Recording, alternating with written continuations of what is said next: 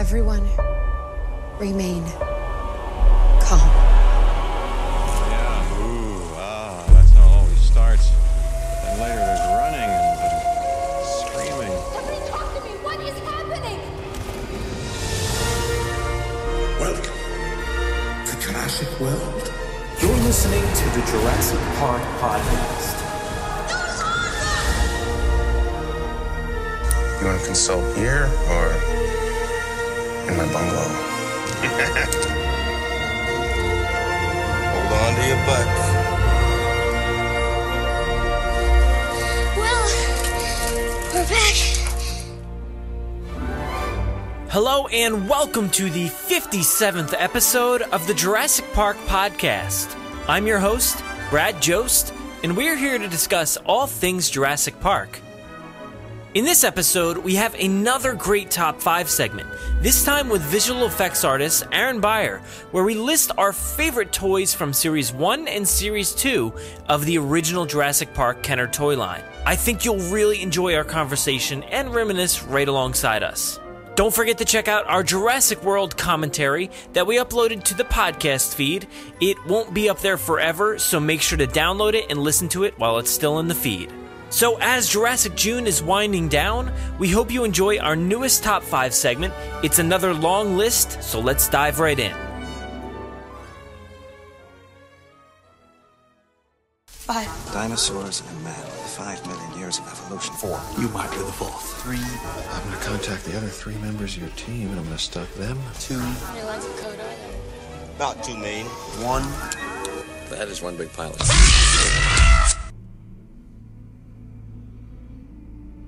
This week, I'm joined by Aaron Beyer, visual effects artist who worked on Jurassic Park 3D and Jurassic World 3D, and we're going to look at our top five toys from the Series 1 and Series 2 of the original Jurassic Park line. Um, I think it's an incredible toy line. So many of us have these incredible nostalgic feelings towards these toys, and it, it may really be impossible to narrow it down to just five dinosaurs, vehicles, or humans. Uh, but I think we're going to do our best to try to attempt it. So, uh, Aaron, how's it going? Uh, it's going good. How are you? I'm doing really good. I uh, I got my toys down off my shelf. They're all sitting here right next to me, and uh, I'm ready to kind of analyze them and and uh, give give my best top five as best I can. It's kind of impossible, like I said, uh, but uh, you know, it, it's gonna be tough. But uh, I wanted to know specifically. You worked on you know movies such as Jurassic Park 3D and Jurassic World 3D. Uh, what is it that got you into um, doing that? Uh, so, I mean, basically, uh, when I was a kid, my mom got me that uh, the original Jurassic Park one Pteranodon, uh, and before I'd even seen the movie, and the detail on that was just like so. I don't know, man. I had never seen a dinosaur toy like that, you know. and uh, it- there, there was, there were some, but they weren't as good as those. And and that line was so expansive. You know, I was looking at the the, the count because we had talked about doing like our top five, and there's like 44. Now I may have counted wrong, but I definitely, if I counted wrong, I underestimated. uh, but there's like 44 toys, and so I thought, oh my gosh, I got to pick five of these. That's going to be impossible. But uh, yeah, you know, uh, played with that toy. My collection just got kind of bigger and bigger. Uh, those toys were not that expensive when we were kids. Uh, and that just kind of led into storytelling and and creating my own adventures as like the toys weren't strictly based off of the movie. Uh, so that just kind of led to just my love of jurassic park and uh, the films after that. And then uh, yeah i just you know i want to be able to tell my own my own stories using uh, computer graphics and uh, you know here i am today, like 20 some years later, and I had the actual opportunity to work on the 20th anniversary of Jurassic Park in 3D, and then uh, later Jurassic World. So, but uh, you know, unfortunately, I can't go too much into depth. There's so much NDA stuff surrounding this, course, uh, yeah. these movies that I just I don't want to, you know, risk breaking that right now. Yeah, no, we don't want to do that at all. So, um, you know, this is this is something that I feel super passionate about these toys, and obviously you do too. So instead of breaking your NDAs, why don't we get right into uh, what we love about these dinosaurs and For sure. what specifically, just kind of before we get into our top five, actually, um, overall, like what's your feeling about like this toy line? Uh, you know, Kenner uh, back in the 90s was just like, I feel like they were the toys to have. Um, you know, I was looking at their catalog here online, and it's like they were touching franchises like well obviously star wars right everyone knows them from star wars uh, Mm-hmm. but uh, also batman the animated series uh, Oh, which yeah, yeah. you know I, every every kid on the block had those batman action figures Yeah. um, you know and we used to go and there was like the the mansion and stuff that you could throw batman through the roof and all kinds of stuff and i'm looking here they did ghostbusters aliens terminator it was like anything cool in the 90s uh, kenner was touching and i think a lot of it has to do with the detail that they put into it. Um, and i've got some you know some things to say about that and we can talk about that as we break down our top Yeah. five. But uh, the detail on these toys back in the 90s was crazy. I i look at the jurassic world toys and some of them are great um, but then i look at them at, like some of the other ones and i'm just like ah did you ever maybe see this dinosaur like in a picture or something? yeah like i don't know but uh you know um yeah the level of details on these toys were fantastic for the 90s Mhm. uh, yeah. you know and it's just too bad that they're I, I used to hate when they remolded them and just repainted them but i would kill today for like remolds of of these Oh, I know. of these action figures Yeah, it's something that's severely lacking. Uh, as I'm talking, I just keep looking over at these things because they're they, they're incredible. Even like you know, however many what 23 years later, um, it's still impressive. And like you said, I have a few Jurassic World toys here. Um, I have a few Raptors in front of me. They look really cool, but they still just. I mean, it's hard. It's really hard. I try to compare them, but for instance, you have like the original Raptor. You compare that to these new Raptors. These ones are all electronic that I have. So there's a big difference. They're much bigger. They're they've got a lot of um, different parts to them, like uh, parts that look separated from the actual dinosaur. You know, things that stick out. There's there's a lot of creases and and uh, screw holes and stuff like that. And you'd barely see any of that stuff on the old ones. So it's really hard to compare them, though. You know, in general, the new ones look really good. So do the old ones. But maybe it's a lot of nostalgia. I don't know.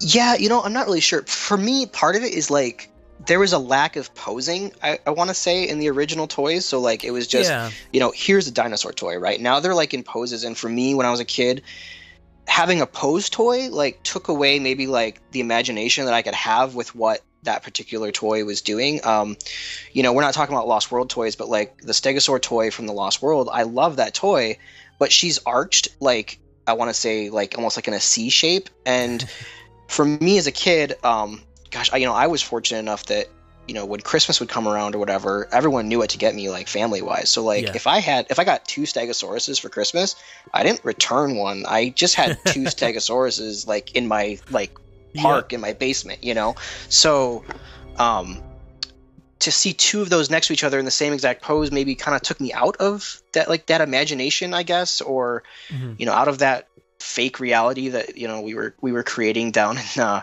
the basement and in, uh, Yeah. in west west of Detroit. You know, so yeah, I think that is part of it because you can kind of, I mean, you can sort of do that with the new ones, but the new ones only really stand a certain way.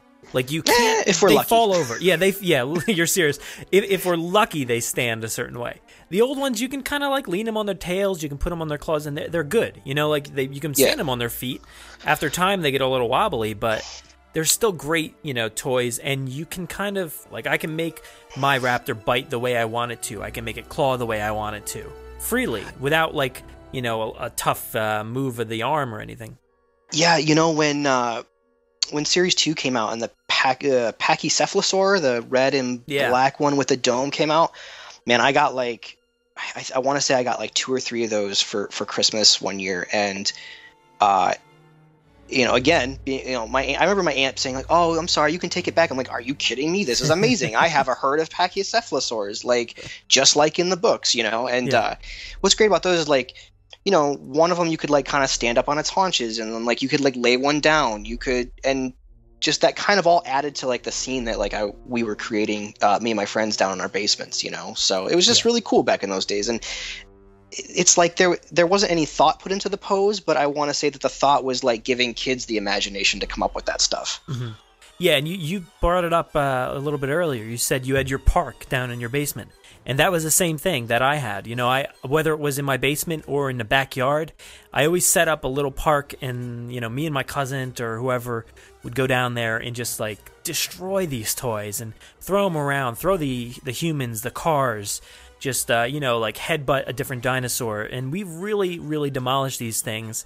And the fact that they still mostly hold up pretty well is, is astonishing. And I, I, don't know if I could say the same for like the Jurassic World line. I feel like if I uh, threw them against the ground now, they'd probably just shatter. Yeah, you know, we I wasn't particularly rough with my toys. Like I wasn't like a Sid from Toy Story, right? Oh, like I no, wasn't no, out, not that like rough. strapping grenades, right? But like Yeah.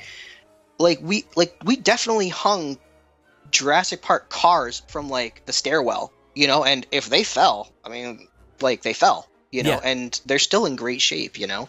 Yeah. Yeah. Well, I, I, uh, like I said, I have mine here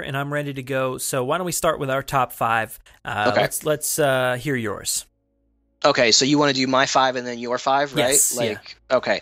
So my, f- let's make sure one, two, three, four, five. Yes. All right. So my fifth choice is the Series Two, uh, Ian Malcolm figure.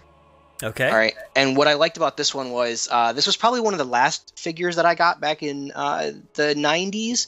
Um, just because I think by the time these guys came out, my parents were like, you know, like enough. Uh, we we've bought you enough dinosaurs uh, and stuff. You you got so many of them. Like we're we're kind of done with that. Uh, but this one was great because I remember like saying like, no no, you don't understand. I have to have an Ian Malcolm. They don't have Ian Malcolm uh, in the in the other line. I, I have to have this one. And what's great about this one, this is like the first Jurassic Park figure that actually looks like the actor. um, Yeah, yeah, you're right. like you look at that and you are like unmistakable. That's this him. This is this is Jeff Goldblum, right? Like this is a Jeff Goldblum action figure. This isn't a uh, an Ellie Sattler uh, figure. This isn't um, a Robert Muldoon figure. This is a Jeff Goldblum, Ian Malcolm like action figure, right? Mhm. Um, the card, unfortunately, they had stopped doing the illustrations, uh, which you know I'll, I'll get in, maybe get into that a little bit later. But uh, the gun that he comes with is so ridiculous. Um, it reminds me kind of like in the book when they talk about how Muldoon wanted uh, heavy weapons to like manage the the dinosaurs, and this gun is like I can't even explain it. it it's it, it's like this big tranquilizer dart, I guess, because it's got like green, and I guess Ghostbusters was cool back in those days. So like, Yeah. you know, he's got almost like it's like a plasma Yeah. backpack or something. Uh, but uh, he comes with that baby Gallimimus, which I thought was as a little kid, I drew that little Gallimimus over and over and over. Oh yeah. Um, and uh, unfortunately, that was the only Gallimimus I had until I was like in college, because those were tough to get in my region, like the the Series Two Galleys. And uh, so, really, this little baby Gallimimus was the only Gallimimus I had for uh, my entire collection for, for a really long time. Yeah, I, I really like that one, and I love that Hammond or not Hammond, Malcolm figure. Uh, he's got like his nice like suit jacket on. He's got his JP badge. But you're right that that pack and whatever the whatever that is, it's insane, and it doesn't exactly belong in a Jurassic series, but. It, it, you know that's the fun of these toys is they all come with something ridiculous and uh, it, it makes it fun Yeah, you know, like I guess we should maybe note, like before we even go further, is like these toys were in production long before, like I think that shooting had even started. So a lot of the the, the cards and the the action figures and like even the dinosaurs were based off of like uh, the the Crichton book. Um, so you know, you get into like some of the weapons and it's like th- these weapons did not exist in, in the movies whatsoever like they had a few rifles or whatever no um, yeah. in that shed but like i, I want to say in the book they they talked about like grenade launchers and uh, that chapter feels so weird in the book because they just start talking about all this nonsensical like saturday morning cartoon uh, military weaponry uh, that that it's like okay this doesn't fit but for like toys like right when you're creating toys for kids you're like oh yeah it's gonna be awesome to have uh, alan grant with a net launcher like you know who what kid doesn't want to play with that you know? Yeah yeah but that- uh, yes That's the fun in it, though. You know, you, you have these crazy, crazy action, you know, backpacks and stuff. They all had some sort of crazy backpack. But I think that made it fun and, and it made the commercials really awesome because, you know, they would show like the, the toy in action, you know, catching a dinosaur or doing whatever it was doing. And it was always hilarious to look back on those things. Oh my gosh, the commercials! I remember like, I remember seeing the movie, and I didn't see the movie until um, probably maybe a month or two out because uh, I had been so scared by Indiana Jones, uh, Temple of Doom, like the heart sequence, Yeah. and E.T. Uh, when I was a kid, and you know, unbeknown, I didn't know this that Steven Spielberg had directed all of those movies, but like I remember, like I remember someone saying, like, you know, Jurassic Park's really, really scary, and I was like seven, right? So I'm thinking to myself, okay, I've been scared by movie movies before, like. E.T. literally terrified me as a child when he's like screaming through that forest. Um, and so not wanting to experience that again like i didn't see jurassic park for like a really long time so Yeah. like it wasn't until like i had a bunch of toys first because i thought the toys were so great um, that i finally just like got the the courage to go see that movie and man i'm, I'm glad i did i'm glad i did i really you know that movie like essentially like changed my life right Oh, of course, yeah, yeah, same here. And, and it, the funny thing is, if if they had seen the movie and replicated the you know the the what the, the action thing to come with the figure, it would have been a flare for probably all the characters. like it maybe would have been exactly. like a flashlight and a headset for Ellie or something like that. You know, uh, yeah, but a flare is not like exactly a fun toy to play with. You know, it would have been a tiny stick to put in their hands. But instead, you get some crazy, like you said, Ghostbusters looking backpack. So I'll Yeah. take that. That's more fun. and those commercials man those commercials were so fun like they, they just kind of like expanded that universe right because we all know mm-hmm. at the end of the movie they all fly off and they never go back Yeah. to, to jurassic park but in the in the commercials it was like oh they've broken out and it's up to alan grant and ellie sattler to like get the thrashing t-rex back in its cage and you were like yes this is the greatest thing ever Yeah. Here, take a listen. Let's see. Jurassic Park, where the giant dinosaurs live again, with all the excitement of the movie. Look for the JP mark only at Jurassic Park. oh man you know and i remember Yeah. Yeah, like I I still remember the catchphrase. It was if it's not Jurassic Park, it's extinct. And I remember being oh, this was terrible of me, but I remember being like a little brat at that point because I remember being like i- if someone was like, "Oh, like I got this dinosaur toy." I'm like, "Yeah, dude, but it's not Jurassic Park." So like Yep. what of what of it? And that's such a terrible thing to say, but I was 7, so I'm not going to Yeah. apologize. Well, the thing was, in my you know little Jurassic Park that I made, I would have my Jurassic Park dinosaurs front and center. And if I did, I do have, I still have them actually right here. A few of my older dinosaurs that didn't pertain to Jurassic, but they'd just kind of be in the background. You know, like they'd be like the ones off in the distance that you know Grant's looking at or whatever. Yeah, I had uh, like I, I did I did you know what I did have a Gallimimus. It was not a Jurassic Park Gallimimus, but I was so desperate to have one um, that I did. I did have one off-brand toy in my entire collection, uh, and it- you know what? It is what it is. I guess I'm contradicting myself now, but I knew I Yeah. knew that it wasn't really Jurassic Park, and I I carried that shame with me until the day that it got replaced. Yeah, well, you you really can't replace these, like we said. So let me get into my number five here. Okay. Um, and I'm going to kind of follow suit with you.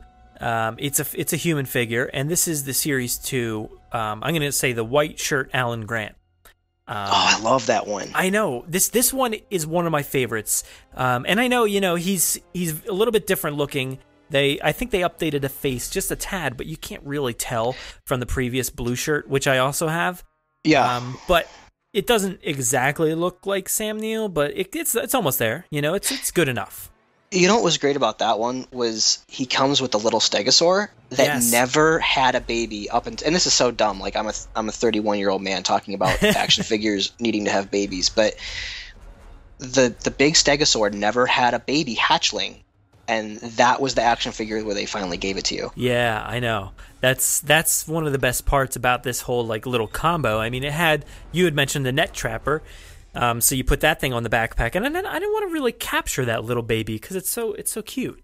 Did, now that one did come with the net trap as It well did, like yeah. with the blue shirt. Okay. yeah, the blue shirt uh, did as well, and this one, you know, it came with a a, a little bomb as well. Like seriously, a little nuclear bomb. It's got a nuclear sign on it, man. it's Like crazy. they were using nuclear bombs in Kenner's Jurassic Park like world. Yeah. It's it's a really awesome little bomb too. I mean, it looks super cool. It's got all these like spikes around the edges and stuff. But in what world does that make sense? None, I guess. But that's part of the fun. In what Um, world can you you can't go to the store today and buy a toy that comes with a nuclear bomb? No, Like at all. that's Yeah, I, I mean, you can't even get something with like a net trapper on the back. Like that. That's the, it's just like just a toy. And some Yeah. usually like uh, I have a few Star Wars ones from the new line, and it'll come with like you know the the to figure, and then maybe one little you know a, uh, you know attachment of some sort or or thing that really doesn't even make any sense pertaining to the character whatsoever.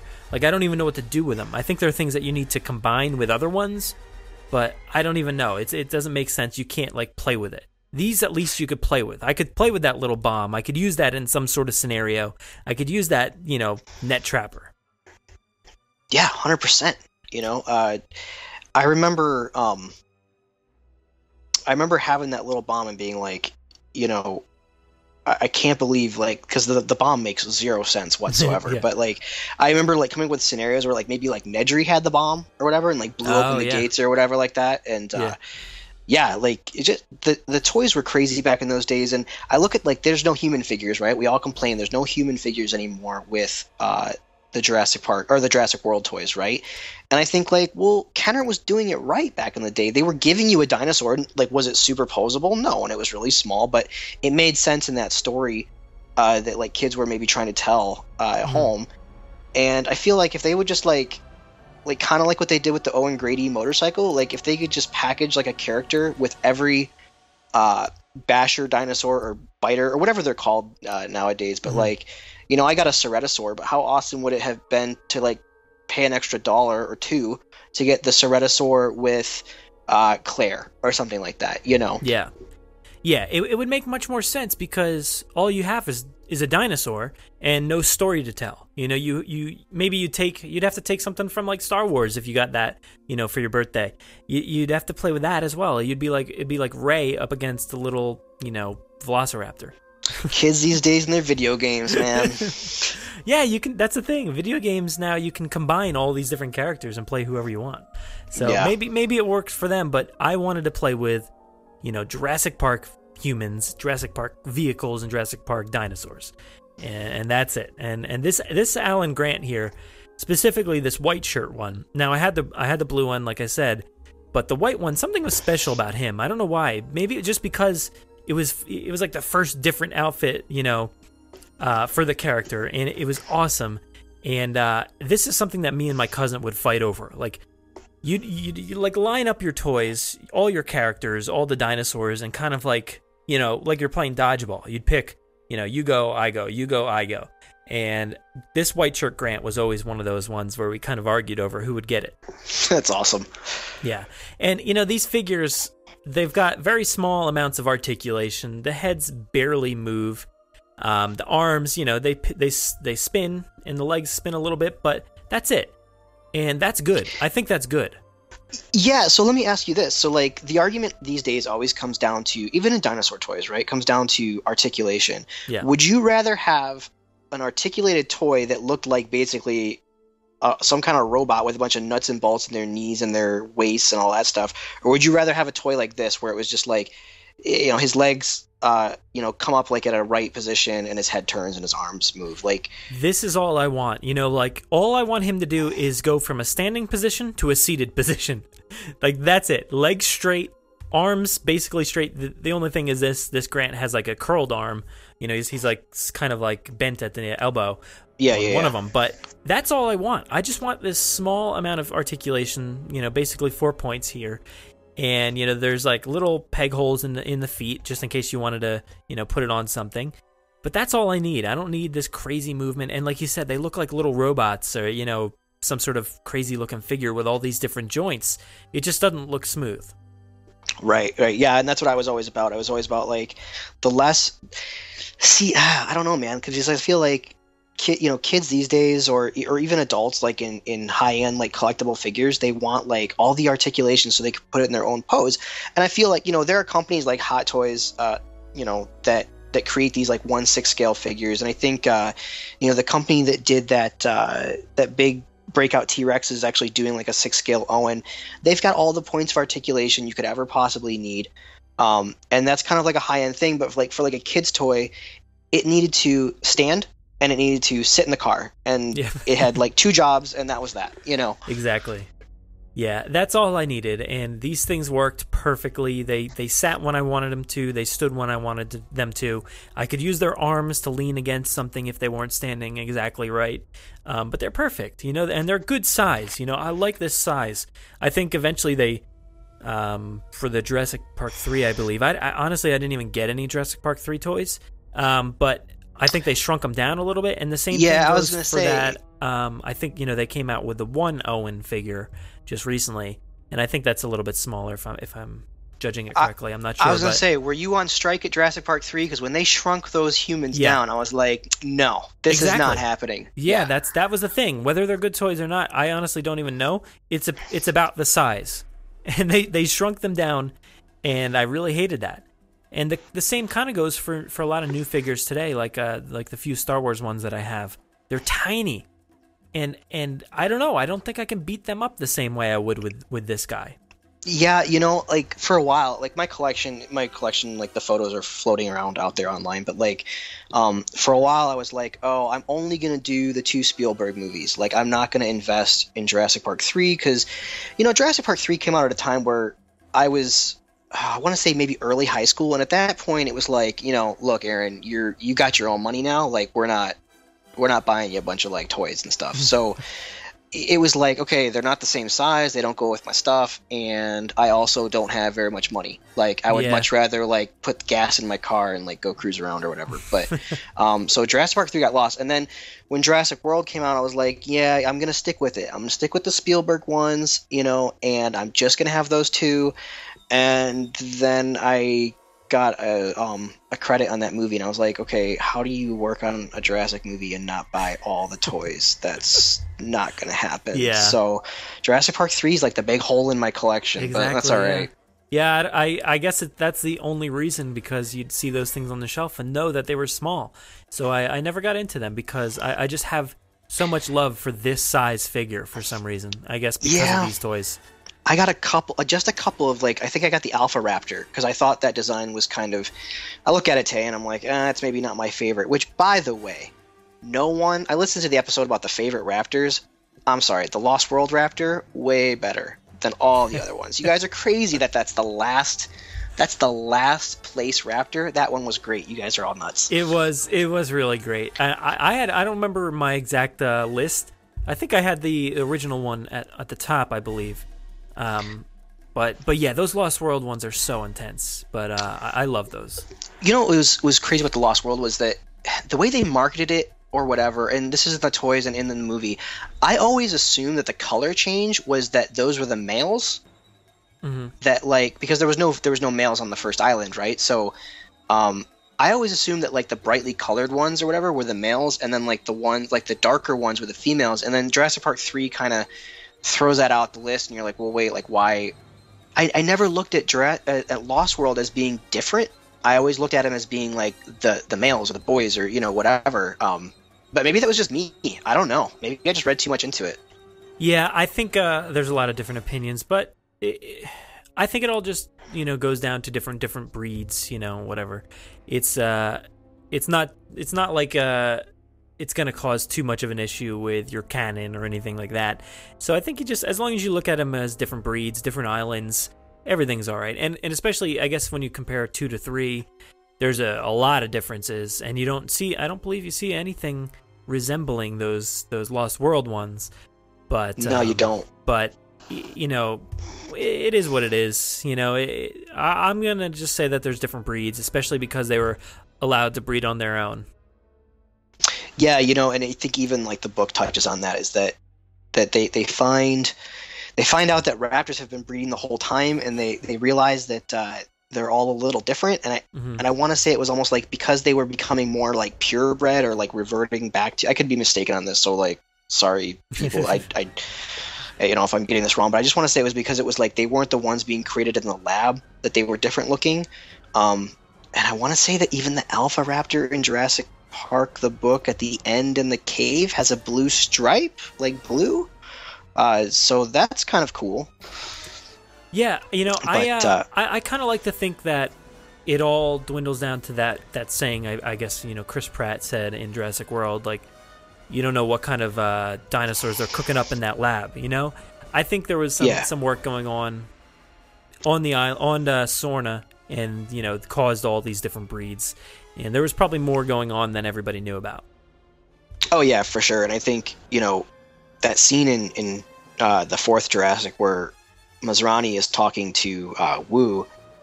You know that's th- there's a there's almost a scene exactly like it where he's talking to Hammond, and he's essentially he treats them like batches, like batch one, batch two, you know, and like batch one has got this little bit of a, a concoction, and batch two has this little you know difference in it. So you know it was like as the park was progressing and they were going to have to keep replicating these animals um, they were going to change over time anyway because they were constantly like updating them like software almost you know Yeah, exactly. And how can you? I mean, you can't really guarantee the way they're going to come out anyway.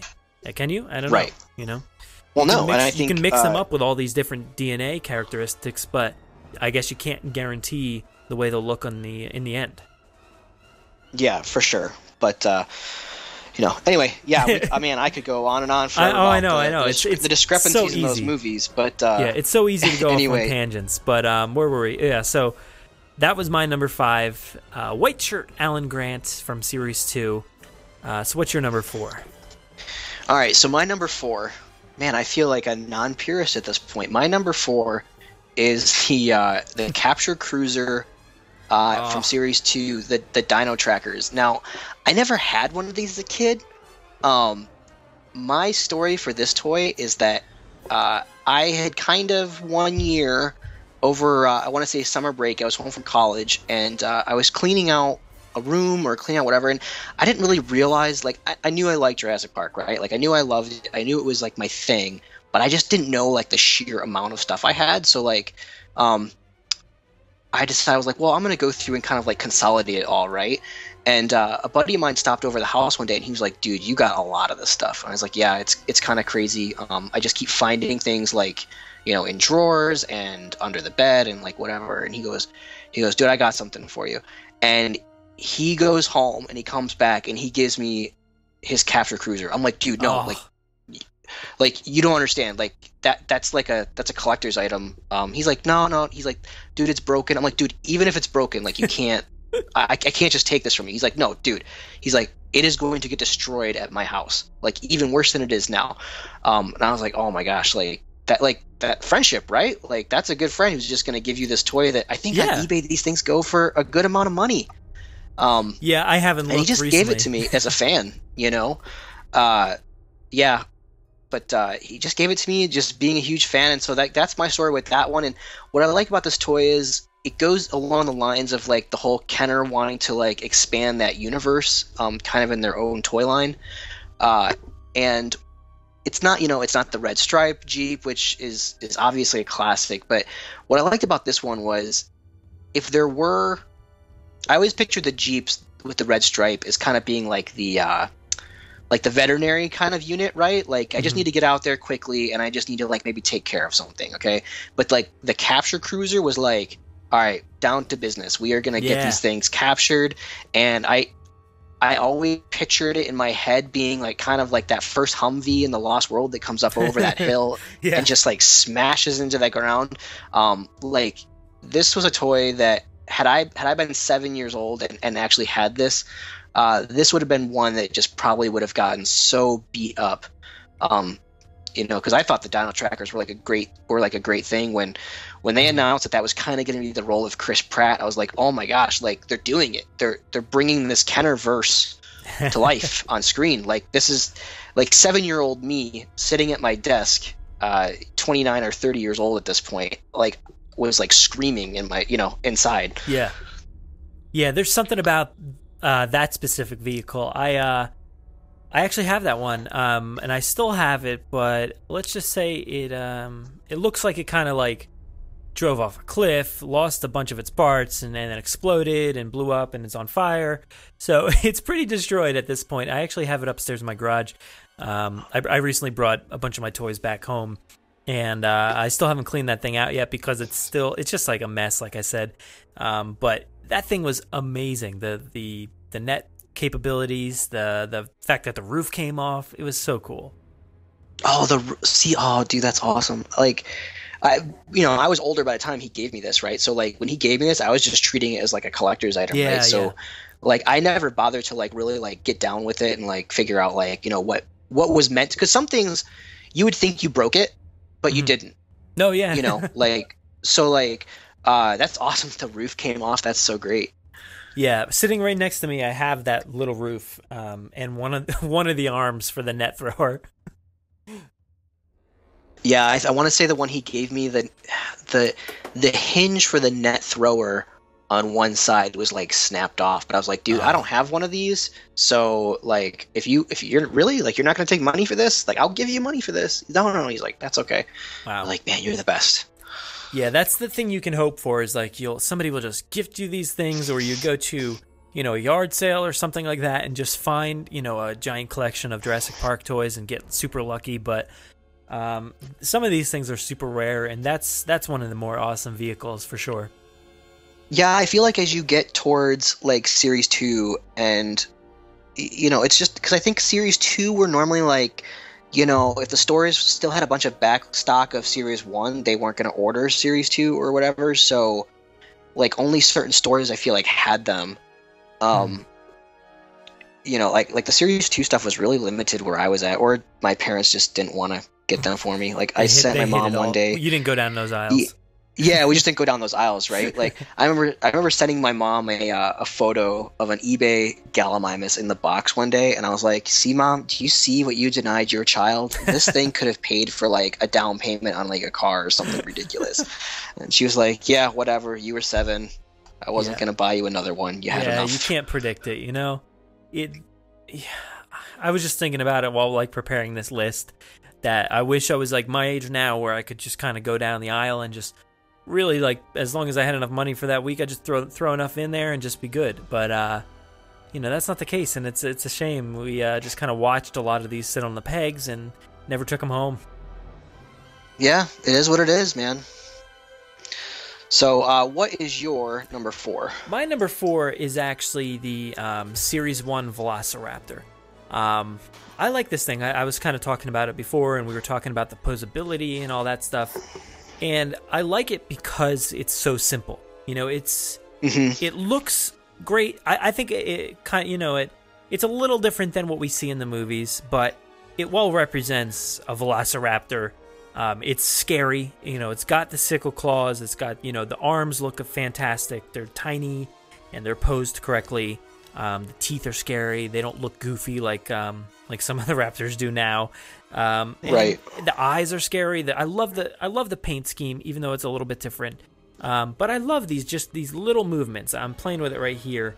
You know, it, it has the little the little head bob and and um, you know the snap of, of the teeth there. Um, I love that, and I love the posability that you can just kind of set it on your desk or, or wherever I was at the time, and just you know let it sit there until I was ready to play with it. Um, but I think it's also a great size compared to the humans. I think it's a pretty accurate representation of like how they were in the films. You know, compared to Grant right now, it's about the same height as him, and uh, it, yeah, I think it's a perfect representation, and it's absolutely one of my favorites, number four at least. Yeah, you know, I like that one because I feel like I feel like when we were kids, it was like everybody.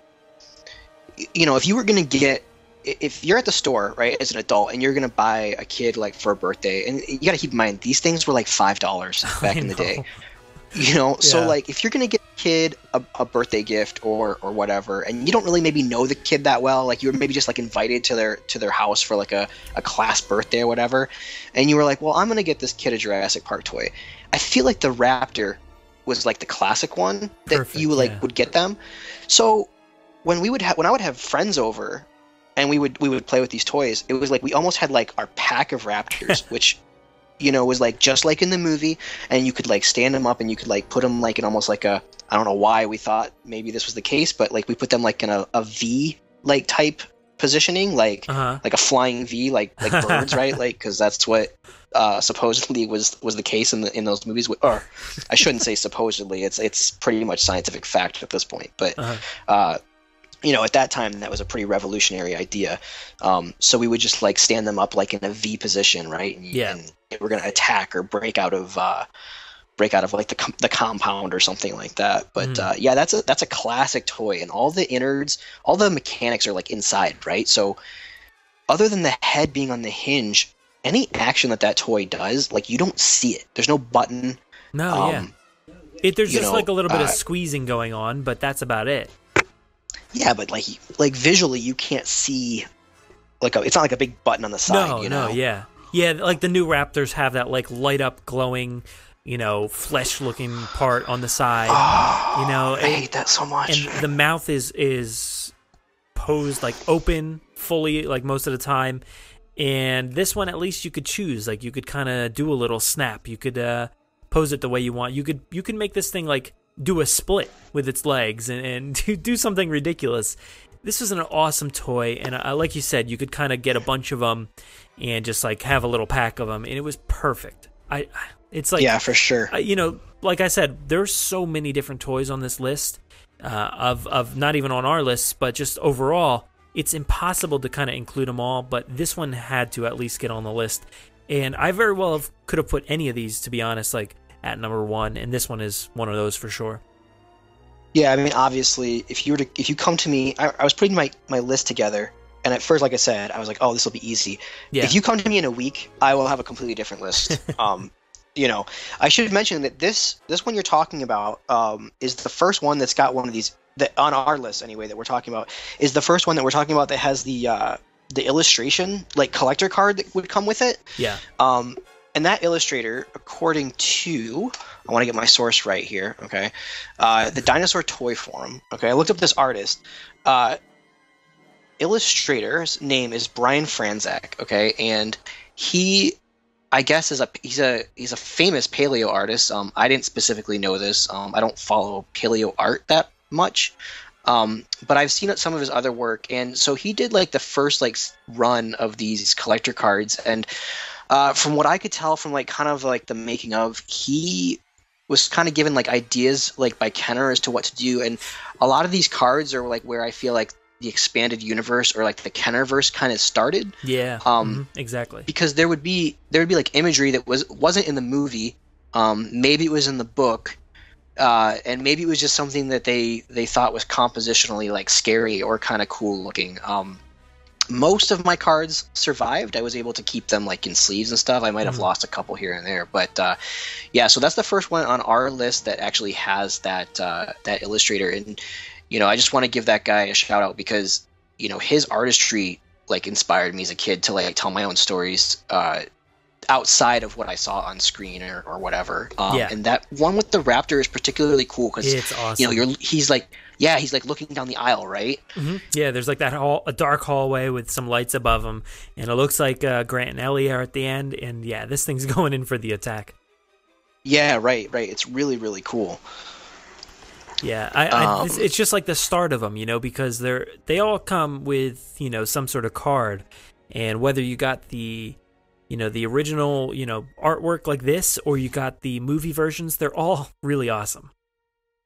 Yeah, they're all great. And what was cool about those was that the numbers didn't duplicate. So um, now there were the Topps like trading cards back in those days uh, that were kind of just like any movie in the 80s and 90s had like trading cards or whatever that you Mhm. could get. But these were like their own spe- specific set. So Mhm. kind of like I want to say like Disney Infinity does this today. Um, they give uh, like collector cards uh, with their figures, and I think Sky. I was we were into the Toys to Life gaming for uh, about a year or so, and uh, they also give you collector cards. But these ones having the number on them almost made you feel like as a kid like, well.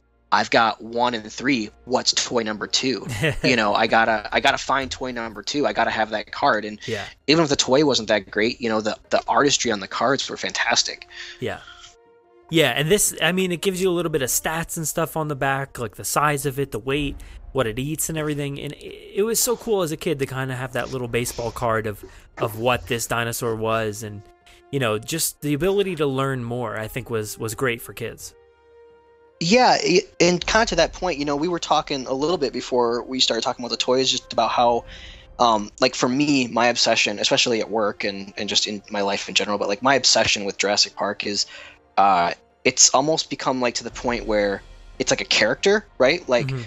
When I was in college, I was like, yeah, like you know, I'm I'm the guy. If you've got any questions about that stuff, like sure, whatever. But like as I get older and just like don't care what people think about me, like I almost play it up like a character at this point. It's gotten to be so outrageous and ridiculous that, like, you know, everyone thinks I know a ton about dinosaurs. Most of my knowledge comes from the back of those cards.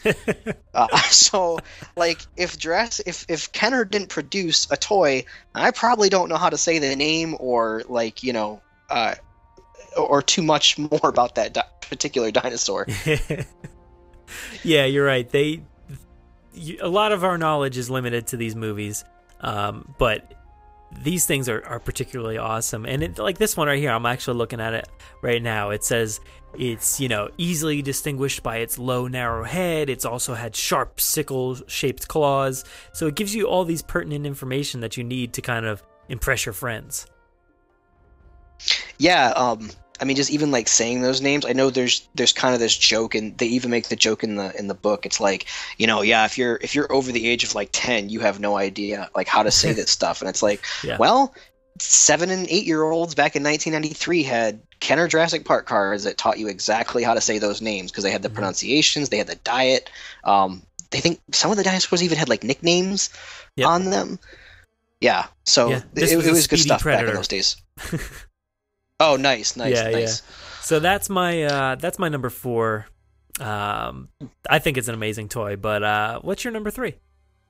All right, so my number three is the Series One Robert Muldoon, and so I, I was torn, right? Because there's two Robert Muldoons. There's a Series One and there's a Series 2 Mhm. Now the Series Two, I feel like looks a little more like the actor, um, but Series One had kind of like closer to the outfit that he wore in the movie, like the the yellow and the browns and stuff like that. So so I, I ultimately went with uh, Series One.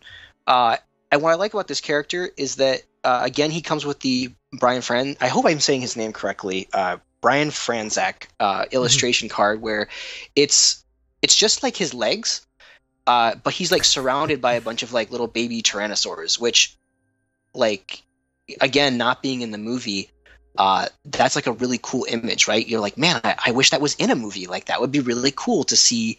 Uh, maybe like Owen surrounded by like some baby raptors or something like that. You know, uh, you know, early on in his career with uh, with Masrani or whatever.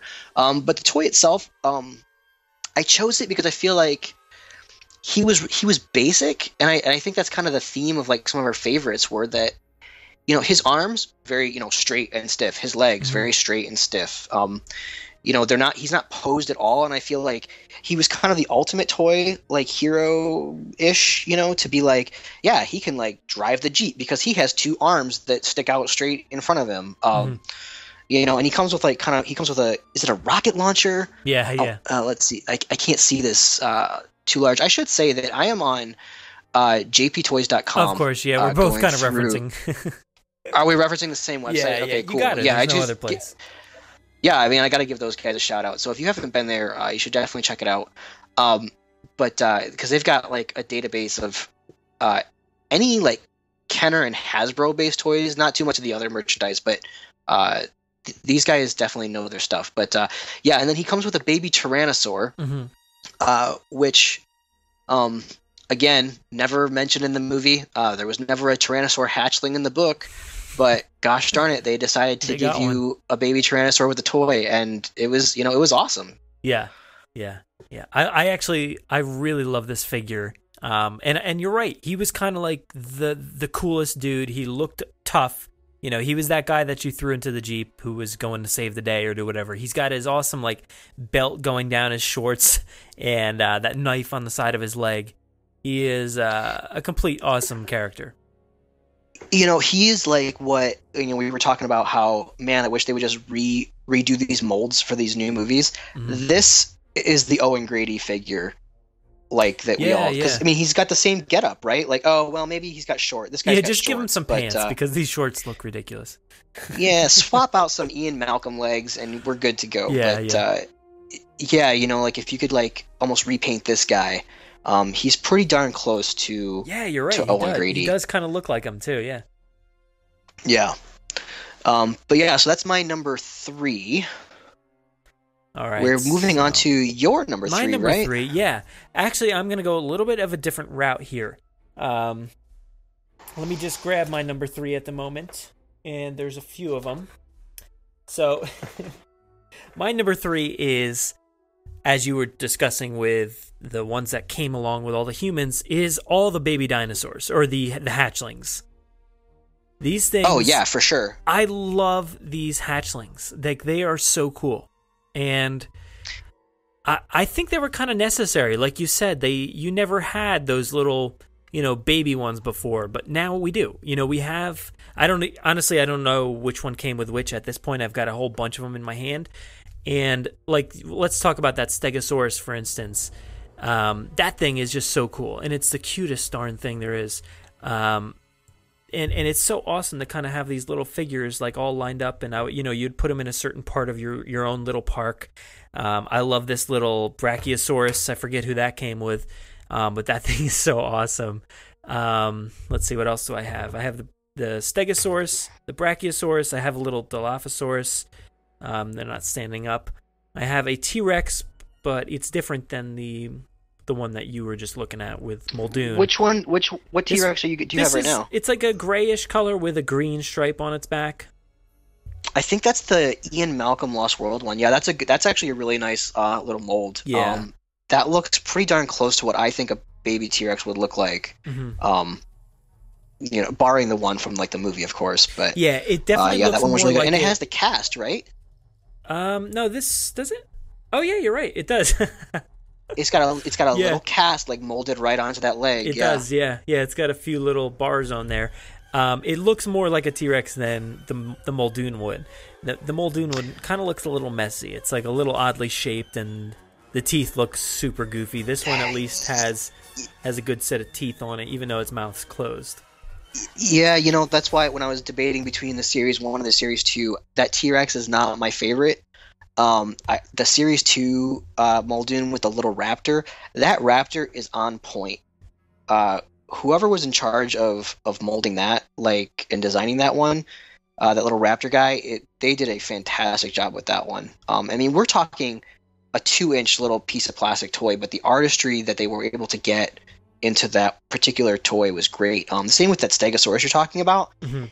It, you know, it looks like a baby Stegosaurus. Like Yeah. I guess what I would imagine. Like nowadays today, they they Oh, don't God. put they don't bother with the detail in some of these No, not at smaller figures, but um, Yeah, the detail is there. All these like um, the, what do you call them? The little spikes that are coming out the back, like the plates. They just look. They've got all little spots on them. They've got the the lines and different textures on there, and it's got spots all over the the body. It has you know the eyes painted. Everything's great. It's painted really well, and it's got the JP logo on there. And a lot of that stuff um, would be missing today. I know they did come out with a bunch of little toy li- toys for Jurassic World, but they they didn't have the detail that these things have. You know, I, like this Brachiosaurus. It's it's an awesome, cool like teal kind of greenish blue, and it's it's got like a nice smile on it. It- It's got the foot, you know, standing up in the front. It, it's just so cool, and uh, there's like a little pteranodon here. Um, I also have a, one of my favorites is the Pachycephalosaurus. It's got this awesome little stance that it's in, and its head head is down, ready for action. Um, the coloring Oh, yeah, is that's so a great cool. one. Yeah, the coloring is Yeah. great. It's got the red head with like the white white dome, um, and you know the green and the green stripes. And then the the Triceratops one is so awesome as well. I, like I said, I don't know. Uh, these all didn't probably. They all came from different lines. Maybe even the Lost World as well. But but since they all came with somebody, you know, I kind of included them all together. But they're all so awesome. Yeah, you know, you you mentioned the the smaller ones that they have. Are you talking about like the for for Jurassic World? Are you talking about the ones that like come like in a tube or like in like a little baggie or something yeah, they, like that? they. I think they came in like small bags. You know, they're not the standard that these are at. Yeah, and you know what's interesting about this, and this just goes to like the, uh, like almost as like like praise for like the detail they put into these toys in the '90s was that these hatchling dinosaurs that came with the Series One and Series Two stuff, they look like baby versions of the bigger counterparts, right? Mhm, So like when you look at this, you're like, oh, like if this is a Saturday morning cartoon. Um, this is like the baby. It's it's a little guy. It's got a bigger head than its body. It's got like bigger eyes. It's it's maybe a little. I dopey's a bad word, right? But like like a bad word to describe it. But like it maybe looks like it's like a little wobbly on its uh, on its feet or whatever. Um, kind of playing up to the fact that it's a baby. And then you have today these Jurassic World like these really small ones. They're just small versions of like an adult dinosaur. I feel like if that makes any sense, right? Like Yes, you look at ducks today, you can tell you can tell even just by looking at the head, right, of a of a baby duck and an adult duck, you can tell which one is which. Yeah. You know, and you could I feel like you could do that in the '90s with these particular like little Exactly, minifigures. yeah. And they're solid. You know, they're they're a great little toy. They're not a piece of junk. Like, and they stand up. You know, they stand up pretty well. Most of these ones, I think, you know, some of them are a little a little tough. Like the Dilophosaurus kind of keeps falling over, but but they're great. Like the Pteranodon standing up. Let's say the Pachy is standing perfectly, and the let's try the Rex standing perfectly. So the only one that's having an issue is uh this uh Dilophosaurus. Yeah, the Dilophosaurus never yeah. stood up very well. Yeah, I don't know. It keeps falling over. But these, I, I had to put these at number three. Um, like I said, some of them are kind of mixed in with the Lost World ones, but overall, I think the hatchlings from this initial line are so cool, and and my favorite being that Stegosaurus. you know, I remember as a kid, it was like if I had to go somewhere and it was like, oh man, I can't take like all my Jurassic Park dinosaurs, but I can fit a few of these hatchlings in my pocket, you know, um, and and just make stuff up in the car or whatever. Um, yeah, the fantastic little little sculpts they would Yeah. give you, and they just don't do that today, which is unfortunate. Yeah, I'm looking at them right here, and yeah, the the Brachiosaurus came with Harpoon Harrison, one of the Dino trackers. That one is another one of my favorites. Just the the quality of it, the look of it.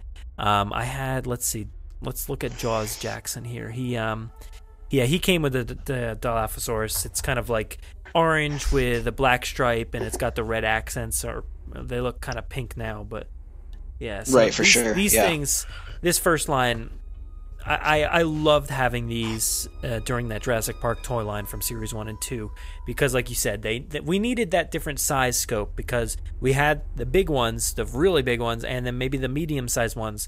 But these little ones, they needed their own little space, and they were great to have along.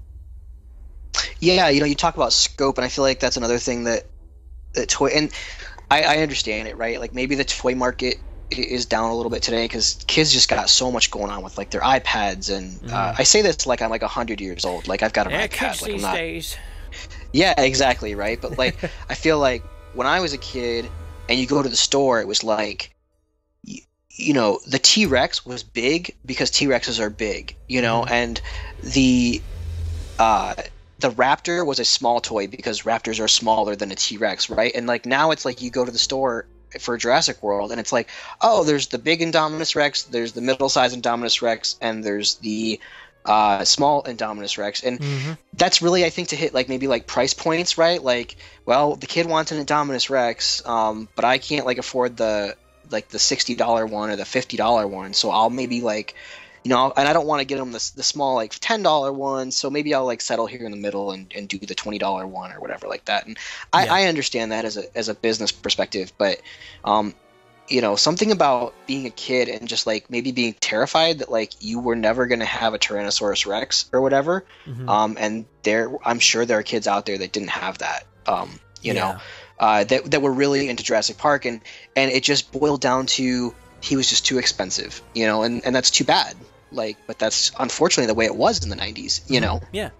I think that's the problem. The, today, they what they need to do is offer different options. You know, there's a few options, but like you said, you know, you had one size really. I mean, there was maybe a few that kind of had their their like the smaller T Rex or whatever, but but Right. you really only had one version of that dinosaur, and it's great to have all these different options, like the different. Um, you know, you had the big T Rex, you had the smaller, you know, uh, Velociraptors and stuff like that. You also had the electronic ones, which you could, you know, purchase as well, but they were all different. So at least there was variation. At least, you know, today there's not a lot of, ton, uh, you know, a ton of variation. Like you said, there's this one, this one, and this one. They're all the same dinosaur, but they're different sizes. It's very confusing. Yeah, yeah. I mean, like, look, I. I'm not trying to like harp on Hasbro. I think like some of those things, and you know, Hasbro obviously has, uh, you know, they've got so many things going on. Star Wars is obviously their number one, Yeah, right? You, know, you guys have talked. Yeah, you guys have talked about it here um, on the podcast that you know Star Wars obviously. Who is not going to invest all their resources in Star Wars, right? Mm-hmm. Like there is zero blame whatsoever for that. Um, Mm-hmm. And I think like the Ankylosaur toy uh, for Jurassic World is is awesome. Like it, I feel like it fits with the Kenner line. Um, you know, the uh, the Ceratosaur toy is another great one, right? It's got this great nod to uh, Jurassic Park three and Operation Genesis. With I mean, you guys even mentioned it here with the red head. You know, like that's such a a cut for fans, right? Um, But yeah, it's just whatever Kenner whatever Kenner was doing back in those days was was was absolutely fantastic. Yeah. Yeah, I think they just need to take a little bit of a cue, hopefully, for the next set of uh, toys that come out. But I don't know. We'll see. We'll have to see, I guess. Yeah, we'll see where that franchise goes. I have no idea. No, nobody knows. yeah, but uh, all right. So does that bring me to my number two? Uh, yes, yes. All right, let me look here. at My number two, and my number one. I want to make sure because I Yeah, feel like might, I'm making you might bold, switch them up, right?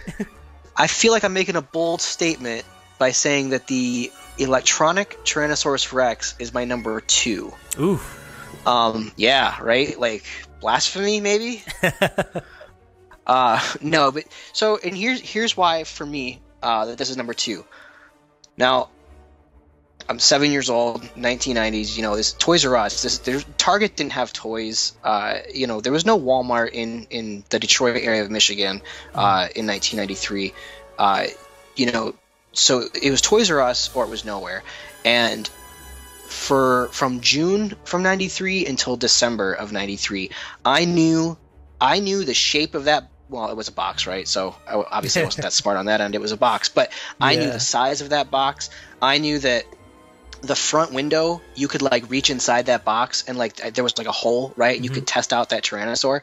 And I remember you know under the tree Christmas Eve uh someone pulling out that box and it was just like I knew, you know, I knew that this was going to be the T-Rex that like my my park in my basement was missing. I had the the Dino Damage T-Rex and he he was fantastic, right? Like uh no no qualms about that, but I knew that this was like the big one, right? And I remember lifting my thumb up into the air and just jamming it down into that hole to tear that paper open. And thank God that was the toy because I probably would have broke my thumb uh, if it wasn't. But uh, now, again, this has you know another one of those illustrated car- uh, cards. Mhm. Uh, if you had the series one, I think series two got the movie card um, Yeah. as a re-release. But uh, the only reason this is at number two, and again, blasphemy, right? But this thing broke constantly, and uh, I want to say that my final T Rex that my parents got so sick of taking it back to Toys R Us, um, basically the arms were always breaking off, uh, and the lever inside when you make the noise. Uh, we should say this thing had like a stomping, a stomping sound and like a roaring sound, right? Like yes. this this was no joke of a toy. Um, when I would push that lever, I pushed that thing so many times that eventually it stuck, and she would just keep roaring unless you took the battery out. And so that's the only reason that this thing is at number two is because the arms uh, fell off. The lever was uh, constantly breaking on mine. I think I took it back like three times. Like Oh. you know, oh my gosh, like my T Rex is broken. Like what, you guys? This is like my T Rex, you know. And I think after like the third one, my my parents just like ripped out the battery and were like, deal Forget with it. it, you know. yeah, it, it, this toy is obviously never gonna survive a child. Mhm. Uh, but uh, but yeah, man, I that was that was such a great toy, and she, you know, she was like the red, and just like in the, I hadn't read the book up until at, at this point, but just like in the book, you know, that reddish color. Um, I remember like trying to even out that tail because the tails came like bent, um, Yep. Yep. you know, inside of the box. Mhm. So Yeah, because it was kind so of so yeah, man, I love that one. Yeah. Yeah, for sure, for And, sure. Yeah, you mentioned that card as well. Um, that is such an awesome design on that card, as it's showing like the scene from you know the movie. I guess you know you've got the Rex coming through the uh, the fence there and about to attack the car, and but it's this Rex, which is really cool. You know, you get that that book scenario. Yeah, um, yeah, man, I just I don't know. I, I just I can't even like.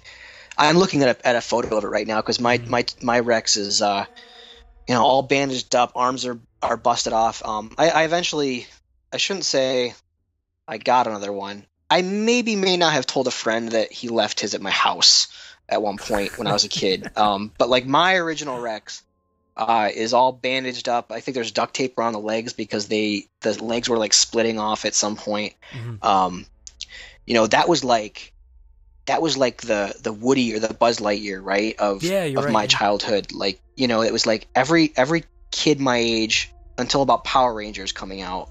Uh, every kid my age wanted this this T Rex, and uh, yeah, that Christmas my aunt got it for me, and uh, man, that's just such a good memory. You know, like the nostalgia is there. Yeah. Yeah, everything about this one is 100% nostalgia. And uh, I, I do. I'll say a little bit more about it in in a few, but uh, I agree. It's a it's a great spot. Even number two, it, it's pretty good for it. Okay, so what is your number two? Well, my number two is not this one, so it kind of gives it away where that one sits. Um, but my number two is actually I have it right here. It's the the uh, Stegosaur, uh, not Stegosaurus, the uh, Triceratops from Series One. Um, this thing oh, it's a great toy. is yes, it's so awesome.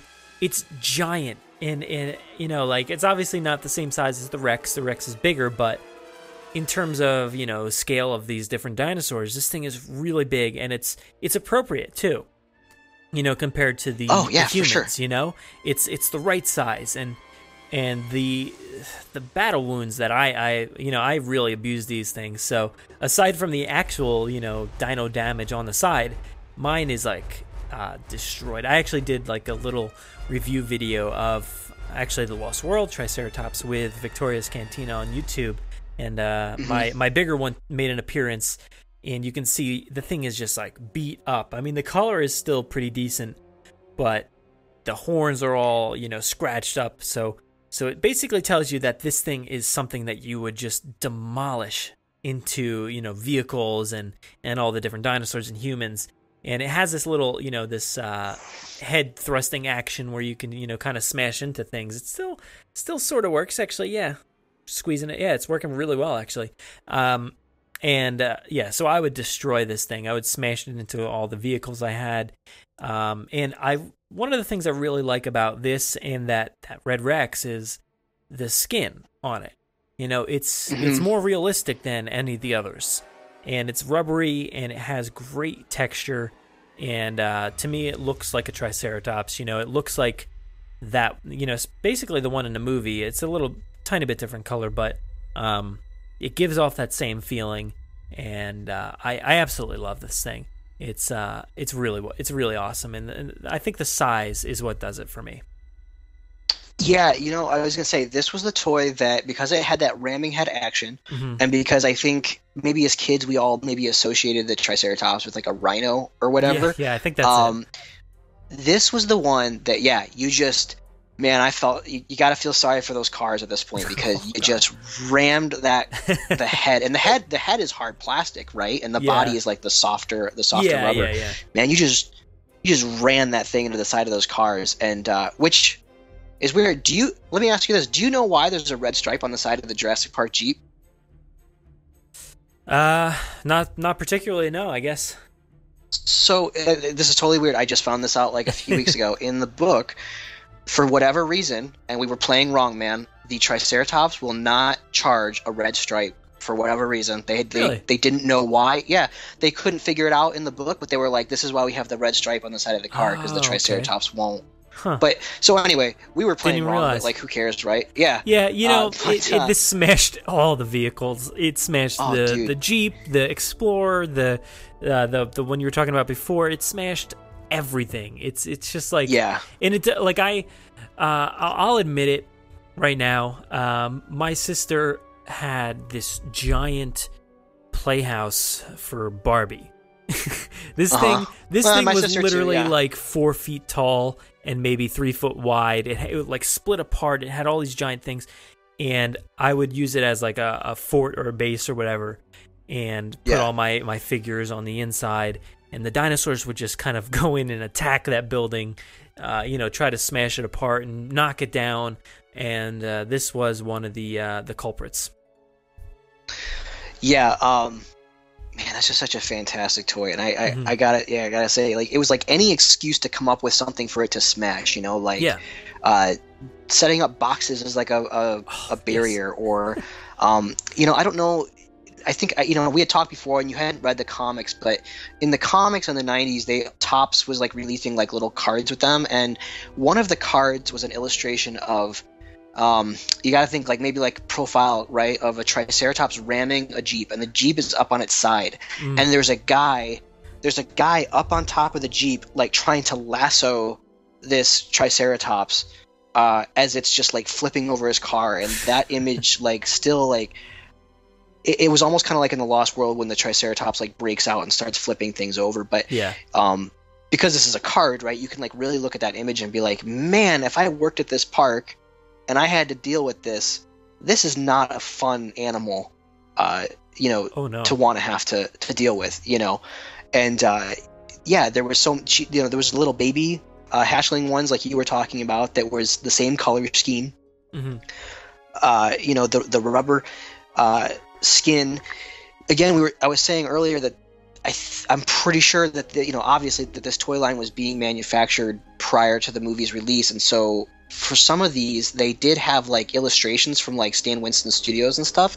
And I want to say this is probably the first one we've talked about today that I feel like looks like the Jurassic Park like dinosaur, right? Like all- Jurassic Park dinosaurs have their own style, right? We all we Yeah. know them, and if we see mm-hmm. pictures of them versus other dinosaurs, and this one personifies that that Yeah. uh, ILM Stan Winston Studio style um, of Jurassic Park, and and uh, yeah, it just it looks almost exactly like the previous art, and for sure looks really close to Mhm. the one in the film.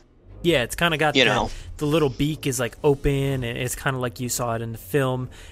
That's one of the great things about this. is You could just lay this thing on its side and recreate that scene out of the movie perfectly. Um, you know, Yeah. it, it kind of looks a little dazed, like it's like it's sick and laying on its side. Um, but yeah, it's just it's pristine. It's just such a great toy. Um, I I don't know. There's not much more you can say about how awesome it is. Um, I will talk about the the the card, you know, because we've been kind of talking about those as well. But the the original one is uh, is actually a really awesome card. It's a complete opposite of what you remember from the from the film. This uh, the original artwork card is actually the Triceratops, like kind of uh, running after after Grant, and he's in his traditional clothing, and it actually looks like him uh, quite a bit. But this thing is charging after him.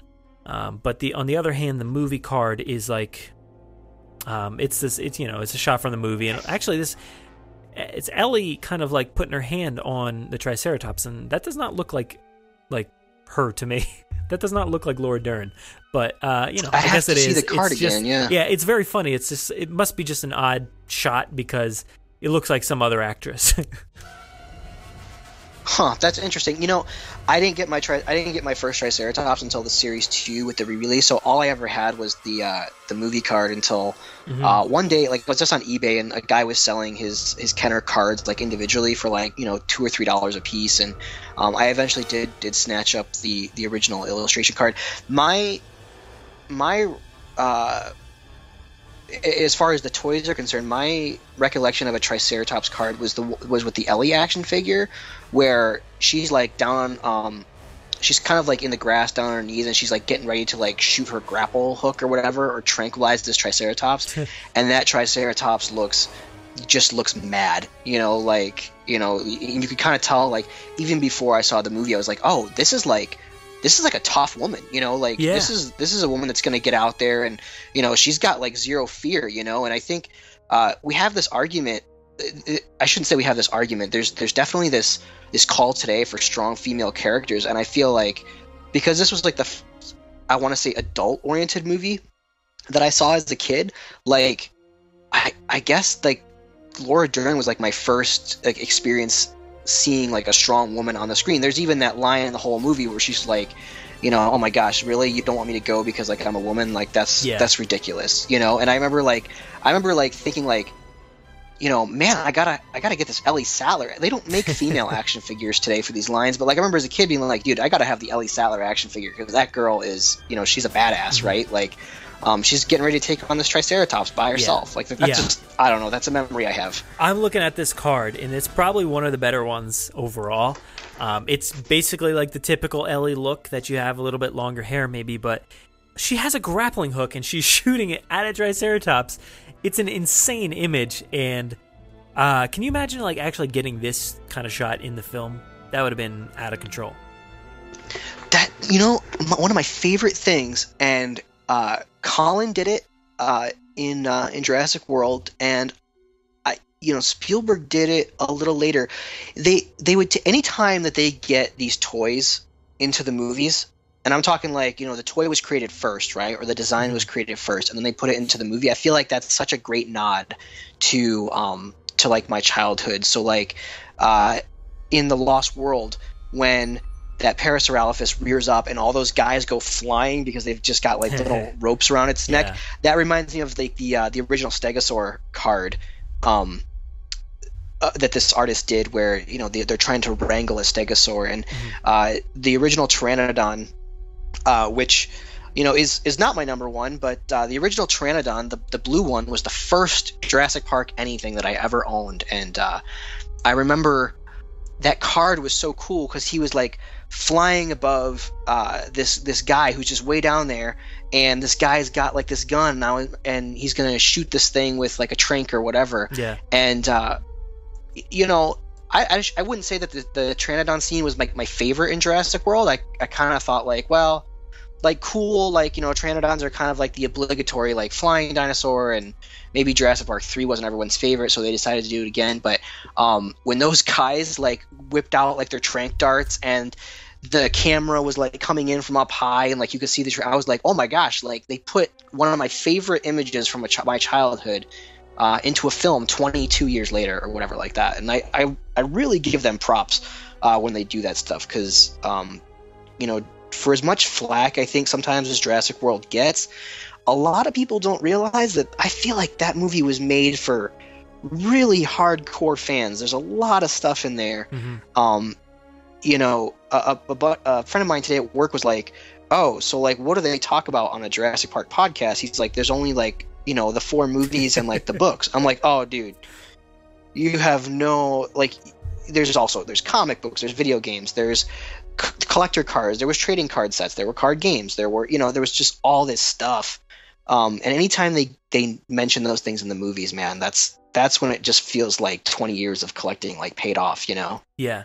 Yeah, I honestly didn't even realize this. I don't know. I think I had this figure, the Pteranodon figure, but um, I think that's one that kind of broke on me, and I probably ended up throwing it out. Unfortunately, Yeah. Um, the wings were kind of separated there, but but you're Yep. right. This the great thing. Let me give it up for jptoys.com again. You can kind of go and look at all these cards, and you can see the movie versions. You can see the, the original artwork versions, and this one is straight out of Jurassic World. You're right. It's it's identical. Like you see the guy in that pose. He's like reaching up. He's about to shoot this thing as it's flying in. It looks identical, right out of Jurassic World. That's awesome. Yeah, I remember it because because that was my first like toy. That was my first anything Jurassic Park. Like my mom got it for me. I think she was probably just trying to like maybe keep me happy or something like that. Uh, and uh, that's where the obsession began. Was was was with that particular figure, and I still I still keep mine. Like he's all beat up and his paint's chipping, but that card. I remember like I remember going to see uh, the Lost World and being like, man, I wish they would have that guy shooting that Pteranodon. And then I got the Pteranodon at the end. I was like, okay, darn it, maybe next time. In Jurassic Park 3, man, I wish I'd have that guy shooting that Pteranodon. Uh, you know, and then it, it didn't happen. They, they did the scene, but they didn't do that exact thing. And then Jurassic Mm-hmm. World comes in, and I'm like, oh my gosh, I got the guy shooting the Pteranodon. you got like, a ten guys. moment. it was awesome. Yeah, yeah, yeah. It was, it was, it was like payoff for twenty years. Like I didn't just get one guy; I got like ten guys. you And know? and in your favorite pose, they were in that flying V pose, shooting Yeah, down totally. pteranodons. totally, it was, like like it was one hundred percent a toy moment that they're missing opportunities here. Like, come on. Oh yeah, for sure. Um, yeah, I won't get started on that Pteranodon toy. I I was I was like, oh, it's so much bigger than that helicopter. It doesn't make any sense. Oh no, yeah, it makes no sense. But, uh, But, anyway, uh, that's uh, going back to that Triceratops. That was my number two. Um, so I guess Okay. that brings us to your number one. All right, now my number one, I gotta say, I had I had issues choosing because my number one is one that is considered rare. Okay, is in the collector's market, I'll say, right? Okay. Um, even though I'm sure everyone who sells JP toys on eBay is listening to this and is gonna start jacking up the prices, of course, right? But um, they've already done that with Jurassic World coming out. But uh, I, I never had this one as a kid, uh, but I remember seeing it on the shelf uh, and the box art is by uh, I'll throw out another artist, uh, Larry Selman. I hope I pronounced his last name right. Um, but he was an artist that did a lot of the uh, if they couldn't show the action figure because maybe you had to like assemble it or whatever. Um, you know, they would do like this really elaborate illustration. Um, and Larry did uh, a lot of the series two illustrations and uh, my so I'm choosing my number one uh, which was like a coveted toy as a kid, which is the I hope I pronounce this right because dinosaur fans are gonna freak out on me if I don't. The Quetzalcoatlus. All right. Right now, I saw I saw a documentary, and I'll just gotta call it Cats because that's what the documentary called it, right? but it is this big flying pteranodon looking thing, and uh, it's called Firebeak is like its code name, and uh, it's this big black uh, pteranodon looking uh, dinosaur, and it's got this big red, uh, f- fiery looking beak, and in its claws he's got he's carrying one of the dino trackers away. Uh, which again, another great Jurassic World uh, thing, you know, with the dino trackers and all that stuff. But he's carrying this guy away, and I remember you know, I remember one day in college, just like yeah, I had a few extra dollars. Like I'll I'll just get on eBay and see like you know what's what can I find that I can maybe add to my collection, like toy wise. And uh, a woman had put on uh, her eBay thing because you know she just doesn't know what these things are called, but she just puts on Pteranodon, and she Ah, didn't yeah. put a she didn't put a photo on the listing on the outside, like when you first see it. And I was like, okay, like yeah, I could use another Pteranodon. Mine's all beat up. And I go in, and she has got this Quetzalcoatlus or Ketz or whatever it's called, and she has it for like almost nothing.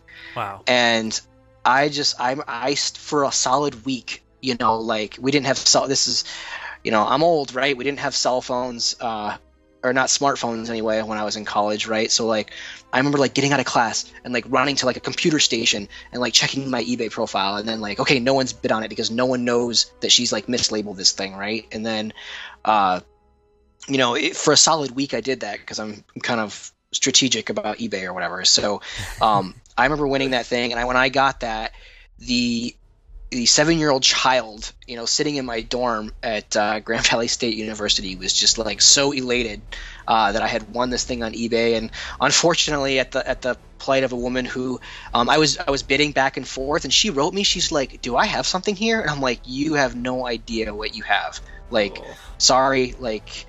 You know, but uh, I wasn't like mean about it. I Yeah, was just yeah, like, yeah, unfor- like you do have something like, and I think I, I think I did pay a, a fairly high price, but it wasn't like what they were all going for. Like if you had like labeled it correctly, you know. Yeah. And uh, so yeah, that's why that's my number one, right? Because I just I remember seeing that toy, not being able to afford it, or you know, parents not willing to get it for me, uh, and then just just kind of coming full circle, uh, you know, you know, 15 years later or whatever in college, and and just kind of that feeling I had when, uh, you know, I finally got it, and you know, it's. I try not to be too materialistic, but I, I do get really materialistic when it comes to this Jurassic Park stuff because the art that goes into these was was just so good. Um, now, unfortunately, the one that I had, like, let's see, this one, brand new. I don't I don't have the box. Oh, gosh, I wish I had that box. That art, that artist is phenomenal. Um, but it also came with like capture gear, and I want to say by series two they were doing capture gear with all these dinosaurs, which was pretty cool.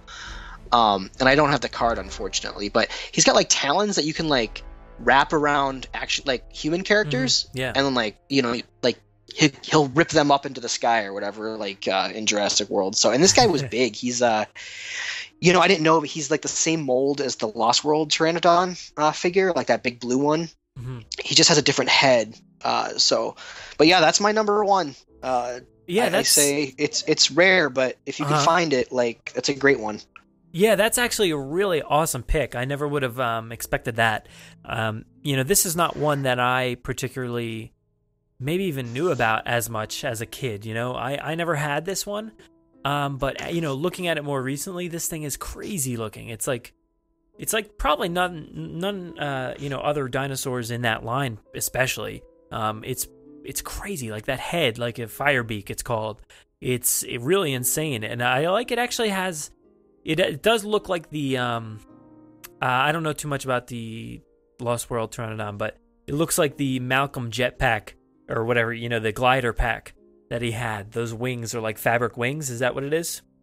Yeah. So like essentially, what would happen is like um, the wings would kind of like fold up and clip in behind Yeah, its legs. That's what I figured. and there's a yeah, there's like a button on the back that like when you push the buttons, his like wings burst open. Yeah, and it's kind of the same concept as like the the Malcolm uh, glider pack. And Yeah. so, uh, yeah, oh shoot, there was something else to say about this thing. Oh, so this documentary I saw um, back in the day, just binge watching Netflix. You know, uh, yeah, there's dinosaur documentaries. Sure, I'll watch some of those. Yeah. Like no problem.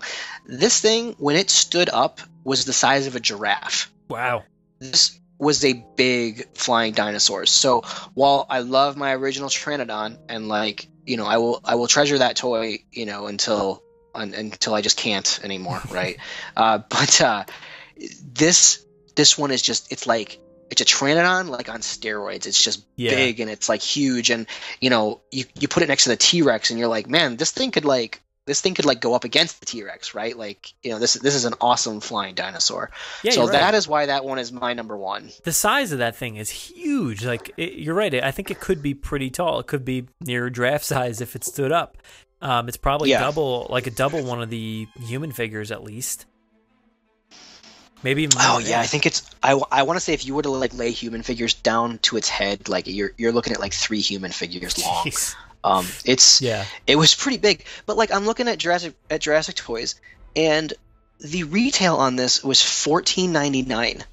Like you can't Yeah. get. Can you even get a Jurassic World toy for fourteen ninety nine today? You can get like, you know, a smaller The small one, ones, but- right? but not not not anything like this intricate or you know with all these different uh you know grips that it had with the feet and the the, the capture gear on the beak like not not anything like this this thing's Yeah, crazy. so- it's huge Yeah, it's great. And you know, uh, I, I didn't pick a nostalgic uh, dinosaur uh, as from my childhood from my number one, but you know, this one I just think it's really cool. I think the artwork uh, is great. Uh, it, it, the idea of being able to grab a human figure and just like rip them off into the sky.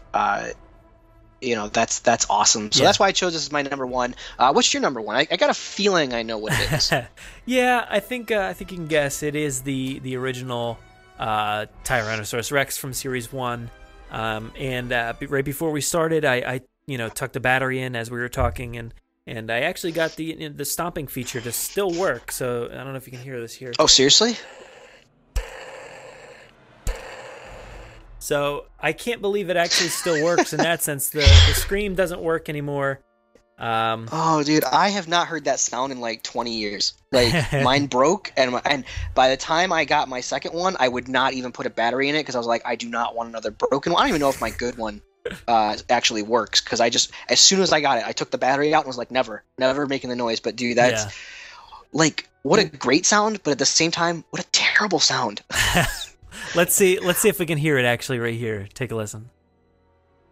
Uh, give me one second. Sorry. Well, that's the. Is that the roar? Apparently, yeah. This is f- straight from uh, jptoys.com. It actually does sound Oh, they like have the sound effect. maybe a mix. Yeah. So this thing is just whether my roar works or not. This is still like my prized possession here. And like you said, this thing it, it maybe doesn't hold up as nicely as you'd want it to. Uh, mine, like yours, the leg. Oh my god, I'm looking at it now. this is crazy. Um, so my leg came apart and it has glue coming out the seams because I guess my dad had like glued it back together. And actually, I'm just noticing it now. There's actually a screw. I didn't realize this before, but there is a screw. So my, I guess somebody, my dad screwed it straight into the body to kind of keep the leg in position, and it's holding really well. Um, but this thing is awesome. I have no arms on mine either. Both arms have come off. Um, yeah, mine the too. roar doesn't work. Mine too. But overall, this thing is is in great condition. Like the the skin, uh, it's it's like that Triceratops one. The skin is fantastic. It has that realistic feel, and the sculpt of the thing is is awesome. And uh, you know, it doesn't look like the the the film Rex, which is fine, but it, it's still it's close, man. It's It's close. close. Oh yeah. Yeah. I think I think the face is very you know reminiscent of that Rex. You know, it's got that same you know sculpt to the eye and everything, and it looks. I feel like I'm looking at the face of that Rex, even though the the different colors and maybe a, a slightly different size, but it's Yeah. it's right there. And this thing is scary, and I love it. Uh, it has this giant um stretch of the like the the jaw. It's almost reminiscent of the uh, the Indominus Rex, how how crazy you know that thing stretches. Um, but this is it's such an awesome toy. You can like bend the head. Actually, I'm looking at it now. The the neck does kind of have some split seams in there, as I guess from bending it over time. Um, but Yeah. this thing is very long. It's um, you know, the tail is still in decent con- condition here. It does have a little bit of a fold from the from the box from being in there still. Um, but this thing is just so cool. I love this thing. It's such an iconic piece, and uh, it's it, there's no question that I had to have this at my number one because um, no, I think the playability was perfect on this thing. Even though you know it fell apart and the roar doesn't work and all this, the legs coming apart. I loved being able to um, destroy things and and you know grab the vehicles with that jaw, rip them rip them all apart because they all had those parts that fell apart. Um, you could bite any human and just throw them, and like we talked about, this thing could take on any of the dinosaurs, destroy them, and uh, you know that's I think one of the reasons why it's my favorite one. Yeah, you know, like, again, like I just want to compare it to like like this is the this is the Buzz Lightyear or the the Mm-hmm. Woody of like of our of, of our youth, right? Like in the Yeah. Jurassic Park community. Like I remember sitting at, at, at Toy Story three with uh Oh, you God. know um you know my my wife I, uh, this is bad. I don't know what she my wife or my fiance or girlfriend at the time and, and like my mom.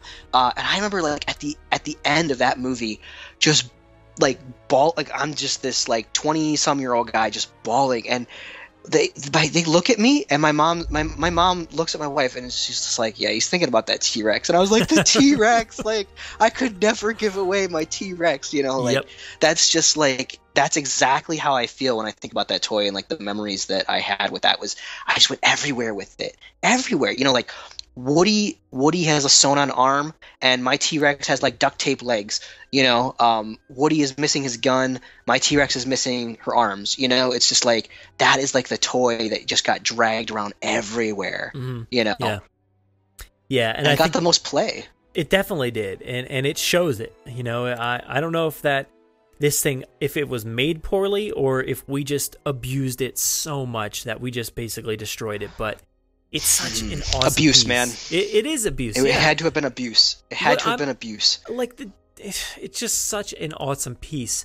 It's not like consistent at all. If you look at it, it has like it has like dots on you know you can almost feel these little dimples, but they're sporadic. They're not like consistent at all. Yeah. You find them in different Yeah. spots of the body. Some of them are in straight lines, some of them are all over the place. It actually has all these different like um, you know, wrinkles and textures and veins and different, you know, laps of skin. And it's just, it's out of control detailed. You stretch open this mouth and you can see the tongue is, looks legit like a tongue. Like, I honestly think this Oh, is yeah, an animal's for tongue. sure. The mouth is grooved inside. The teeth look amazing. Everything about this thing is perfect. Um, and uh, you you had brought up a good point about Toy Story three, um, because you know you first off you see to spoil Toy Story three if you haven't seen that already, but you know you see them almost go into that incinerator, and you start to feel everything. you yeah know, that's where I started getting the feels it, yeah. right it was like Uh, yeah and then it goes even further by giving away all the toys and letting them, you know, go free to somebody else who actually would use them. And that I think that's where it, you know, totally hits you again. And uh, I think that's something that made me actually go home uh, to, to you know to to my mom's and, and go into the basement and and dig out all these toys again and just kind of like rummage through them and set them up in a way. And um, you know what? This was like not that long ago, and I Yeah, actually yeah, like exactly. for the first time in a while dug them out and just sat them there, and I was like, wow, these things, you know, were amazing, and they were my favorite things of all time. And uh, you know, you can't get much better than you know all, all the ones we've talked about, but this Red Rex is is definitely my number one.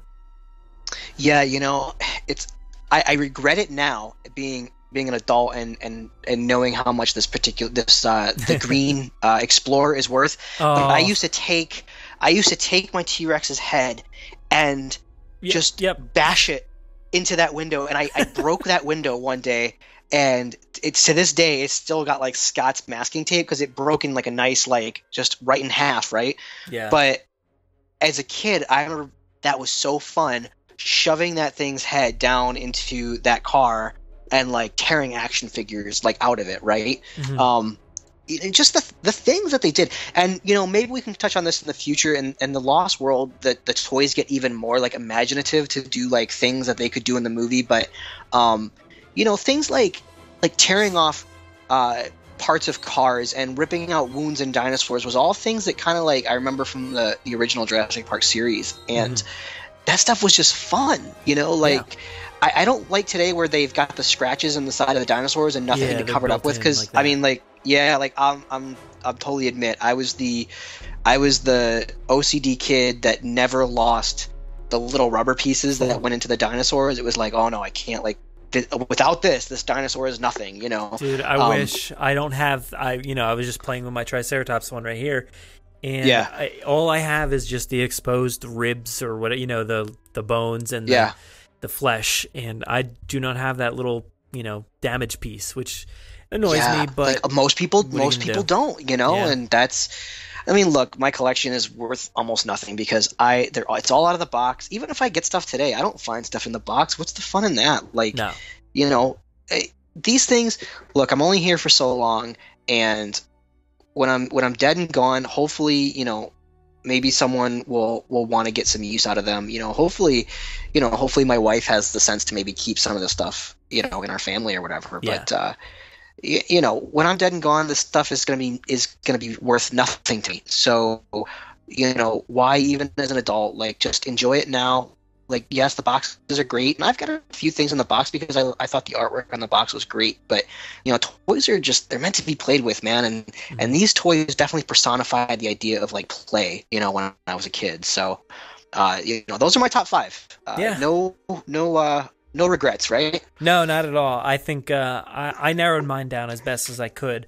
I do have. I just want to touch on these. I'm not going to detail them, um, but I have Okay. uh, five, I believe, honorable mentions. I'll just run down them Okay. real quick. My first one is the series one Coelophysis. Uh, you have the two the two uh, characters there that you could you know pose Yeah, the next. Those are great. I love those ones. Um, another one is that one that you touched upon the the Series Two Capture Cruiser. I absolutely love that. Mine's destroyed, but that's okay. It means I played with it. Yep. Um, Series Hey, Two. yeah. Um, I got the uh, Harpoon Harrison character. Um, you know, it's it's one of the ones that's not related to the film at all in any way, but he's such a cool character with no shirt. Uh, you know, he's got a, Uh, a you know, vest. It's related now because Jurassic World the Dino Trackers. So, Yeah, yeah. Uh, you know, with the uh, ACUs. So uh, again, legitimizing those old those old toys that we had. You know. Yeah. Um, fourth one here is the electronic Dilophosaurus. Uh, I absolutely love the design on this thing. Mine actually cracked in half. I have it right here, but it's glued back together. Um, and I love that it came with that frill. Um, that thing was amazing. Yeah. Um, Yeah, that was the only way to get that frill back in the day. I know, yeah. The original one didn't come with that, so so it was a nice addition.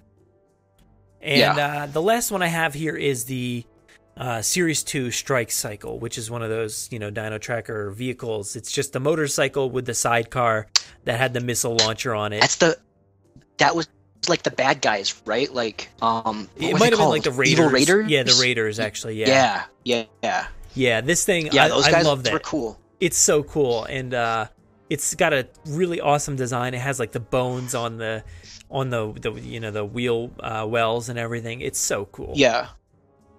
You know that that series two when I kind of found out or when they announced that they were doing like uh like Owen was going to be kind of working with Raptors and uh, there's going to be the ACU or whatever. I was like, oh cool, they're doing like um they're doing Dino Trackers versus like you know I would assume I assumed at the point like Dino Raiders right like someone was going to be trying to like take the Indominus or something. I didn't know what was going on right, but um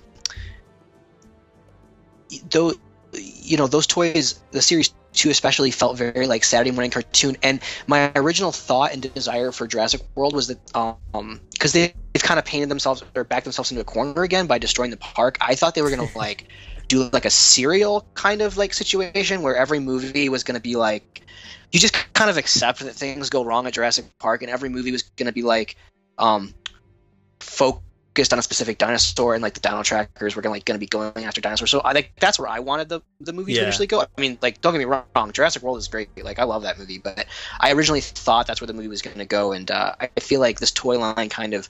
You know, the series two with the trackers and the raiders like really opened up uh, a lot of ability to tell stories as a kid. Yeah. You know, Yeah, even in the Lost World, So- they kind of tied in. You know, like you had all that the InGen group in there, and it kind of ties into that as well.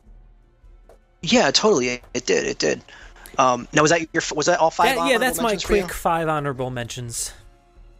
Okay, so let's see. Let me. I got uh, I got three, but you had five, so I'm gonna add a fourth one. Let's see. So my fourth one is the uh, red and gray Jeep. Um, and you know, my memory of that is I lost that hood like in a in a move when I was a kid, Oh. and uh, I just remember just being so bummed. It's on my shelf. It's got no hood because you know you you can replicate that sequence from uh, the movie where he runs under that log and smashes the windshield. And just one day, man, one day on eBay, someone had that hood for like a, I'm embarrassed to say a stupid amount of money, and I I was like, yes, I am complete. My Jeep is done. Uh, you know, justification for being a terrible kid. But Yeah. uh, all right, so then let's see. My number two is the uh, the basic Raptor. Uh-huh. Uh, again, you know, for all the reasons we discussed. Yeah, yeah. Uh, the Dilophosaurus, but mine is the one that doesn't have the frill. It's the one that spits the water. Okay, yeah, Uh, yeah. uh, and the reason this gets on my honorable mentions is because I have the Universal lithograph set, which is like all this Stan Winston Studio like previs uh, images.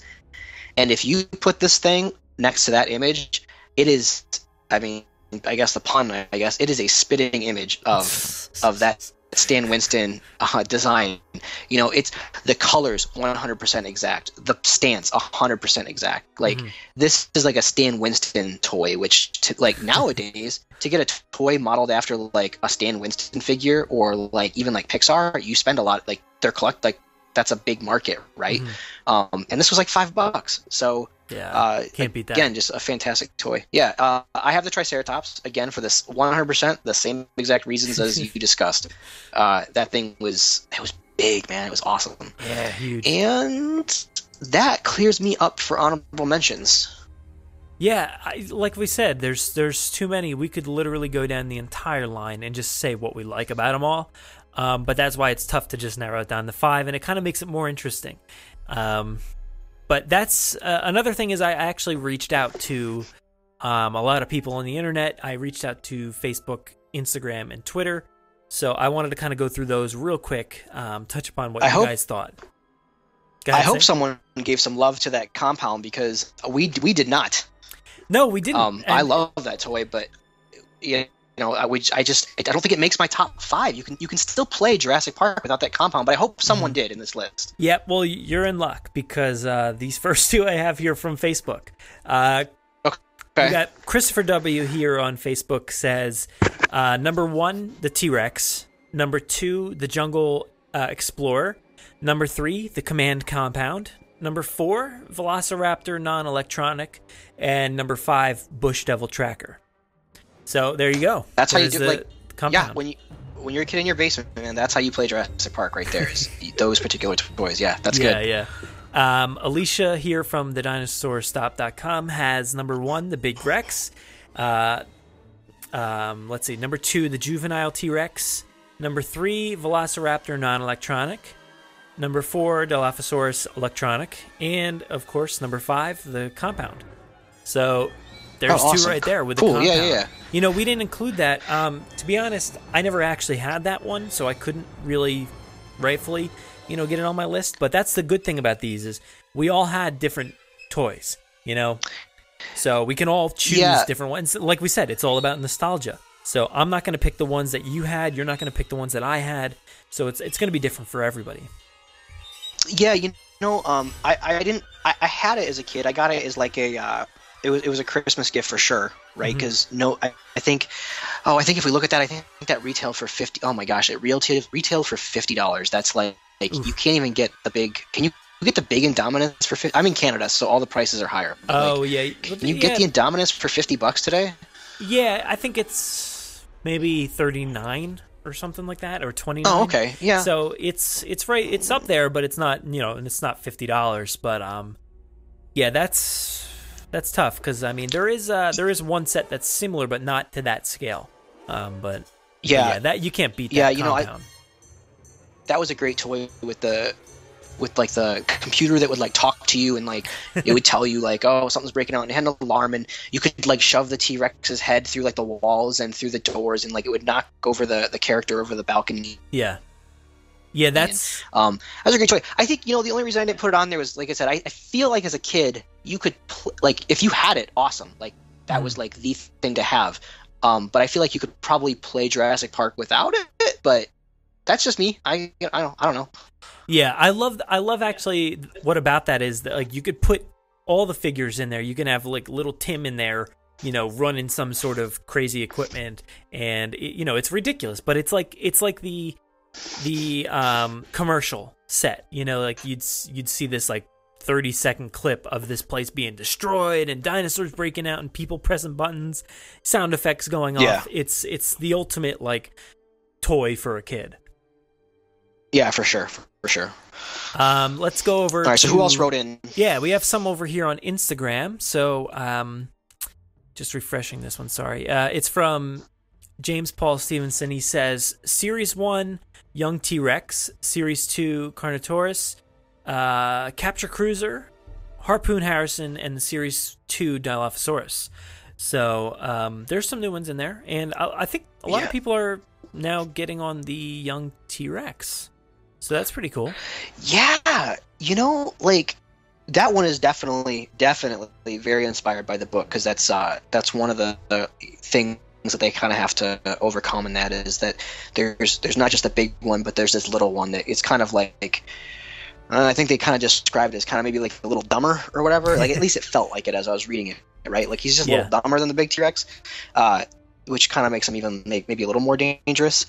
Uh, and uh, yeah, you know that was the first T Rex I had as a kid. Um, Okay. And man, I love that toy. That was, you know, unfortunately, I feel like if you have that one, it's like awesome, and then you get that big one, and it's like okay, bye. You know, uh, Yeah. unfortunately, but Well, yeah, I- agree. yeah. And, the, and the Carnotaur too. Uh huh. Yeah, yeah. I think I remember that's when I felt like I was a collector was when I hunted down that Carnotaur and I was like, oh no, it's it's a lot of money, but but I'm gonna spend it. Like I, I really shouldn't because now I'm gonna be eating pasta all week, but I'm gonna get it. that stupid Oh, it's dinosaur. worth it. yeah, yeah. Um, let's see. Another one here on Instagram is from J Jurassic. He says Rexy, Triceratops, Coelophysis, Jungle Explorer, and Carnotaurus. So another great one there. And I, I like uh, that Coelophysis. I, I'm pretty sure I'm saying that right. Um, it's been a while since I've heard that pronounced. Uh, but those Yeah, I think you're saying uh, that you know. I mentioned them on my honorable mentions. Those are two. You you get two for one in that pack, and they're they're posable. You know, the necks bend, and uh, they're they're really cool little creatures. And it was the first time we actually saw anything like that because they weren't in the movie. So that was a really cool piece. Yeah. Yeah, I remember that card was kind of like the Gallimimus sequence from the movie where, where yeah, there's just this swarm of them, and I remember Yeah. being like, "Man, that's dangerous looking." You know, like that's really cool. Uh, yeah, and it's something really that cool they kind of in those days. they kind of went with in the Lost World with the compies. You know, it's it's similar, but these things would be a little bit bigger, I, I believe. You know, that's another thing. I was listening to your guys' top five Lost World sequences, and there was no love for the compies eating Dieter Stark, and like that is one of my all-time favorite scenes because they're so they're so cute, and then when he like looks at them, they just kind of bob their heads like they're dummies and they Oh. don't know what's going on, and then they just swarm and attack. And yeah, I just I love that sequence. I know. I, I gave it to the cuter sequence, even though it's it's brutal as well. But that you know, the in the beginning when you first meet them, um, I love that sequence. Um, yeah, that's a I'm sorry. Moving over to uh, Twitter here, I got a bunch, so I'll try to blow through these ones.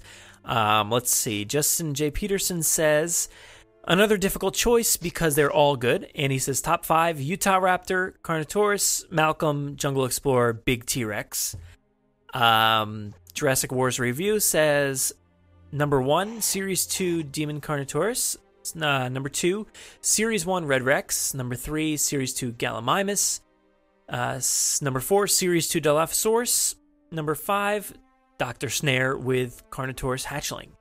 Uh, so that's a new one there. We haven't had that one yeah, before. you know, yeah, a lot of the these series two ones were like, you know, I was in college and and just working, and you know, it's like, well, I could eat, I could eat pasta, or I could eat ramen and get dinosaurs. You know, like it was that kind of mentality, right? It was so stupid, but yeah, like, so like I think. What was that guy's name? Snare. He, yeah, they said Mhm, like yeah. that was definitely a, a later in life purchase, but it's a cool toy for sure, for sure. Yeah, little and that hatchling, cool. that hatchling is awesome. Yeah. Yeah, yeah, yeah, it is. Um, let's see here. Josh Nublar Seven says, uh, "Gonna go all dinosaurs. Number one, red red T Rex. Number two, water spinning Dilo. Number three, Triceratops. Number four, Carnotaurus. Number five, Quetzalcoatlus. You know, I don't know how to say that. You don't know how to say that Yeah, either, really. so my no, call yeah, it that was my number right? one. But yeah, yeah, cats. I think. Hey, if the, if the documentary calls it cats, then that's what I'm gonna go yeah, with. Yeah, we're safe. Uh, I'm not. I'm not any uh, dinosaur expert, and especially not how to pronounce any. Uh, so Quetzalcoatlus. No, I thought I could. I thought I had it, but nope, not at all. Nope, you're out. out. Just cats. Um, Fossil Box here says the young T Rex that was all rubbery. Uh, I took that thing everywhere. Um, yeah, and there's a picture of it too, which is awesome. I guess this thing is in really good condition still. oh, Um, really? Mine's in terrible shape. No, this one actually looks really good. It's great. It's got it's got the da- uh, damage piece still in, so it's good. Oh, nice. Yeah. nice. Um, uh, Sickle Claw here says, I really, really like my Red Rex. So that's another vote for number one there. Uh, Victoria's Okay. Cantina says number one, Red, Re- uh, Red Rex. Uh, number two, Series 1, Young T Rex. Number three, Series 1, Triceratops. Number four, Command Compound. Number five, uh, Series 2, Dr. Malcolm. Um, and yeah, you're right. You, uh, you talked about it before. Um, that was the first time we saw the, the Malcolm character because he wasn't part of Series 1. Yeah, yeah. It was. You know, I, we'll get back to that. I'm gonna bring that up just at the end, but uh, we'll, we'll get back to the to the the, to the characters not being put into figures. But uh, yeah, keep going for All sure. right. on This This is awesome. N7 Patrick says young T Rex, Bush Devil Jeep, uh, compound with uh, compound set with fences, Red Rex, and Muldoon. So there's another good set there. Let's see. I Okay. one more set here, I think, or one more at least. Uh, this last one here on Twitter is from. Actually, it's not too much here, but it's from Jarrett. He was on uh, that uh, uh, Lost World episode we did with that top five, and he actually just put I own the original Command Center in the box, and he put a bunch of uh, dollar bill signs. So shows you that thing's going to be worth a lot Well, of money. Yeah. aren't you special, Jarrett? yeah. Gotta come in here with your command compound in the box with all your dollar signs. But the question is, will he ever sell it? Because it's really worth absolutely nothing until he's willing to to put it up on eBay. Yeah, well, that's the problem. Like, you know, my toys, like we talked about, they're and you talked about, they're all beat up. They're not worth anything, but to us, you know, even though they're falling apart and damaged and everything, they're worth like a million bucks. So it's going to be difficult for Yeah. anybody, even even an inbox command center, to ever part with that. Yeah, you know, when I first moved to Burbank, um, there's a there's a cool little store, uh, Blast from the Past that sells like uh, like 90s and and on like toys, and probably a little earlier. But he just had a few Jurassic things, and I remember going in there one day, and, and he had a Sarah Harding figure, and he was like, you know, he's like, eBay says that she's worth like sixty dollars. He's like, I am never gonna get sixty dollars for her. Like he's like, would you give me twenty? And I'm like, absolutely Yeah. yes. Like let's do this. Like I wasn't gonna pay sixty dollars for her because I already had one like out of the box. But Uh-huh. um, you know, it, I feel like Jurassic is such a niche fandom. Um, we're Mm-hmm. obviously not as big as Star Wars. You know, uh, no no hate for Star Wars, obviously, but like No, no. uh, you know, Jurassic is my first passion. So yeah, whenever you come across guys that like just feel like, you know, like hey, this is sitting on my shelf and like it kind of just it's been here forever. Like you know, I'm I'm always happy to take stuff off their hands. You know, no problem. Yeah.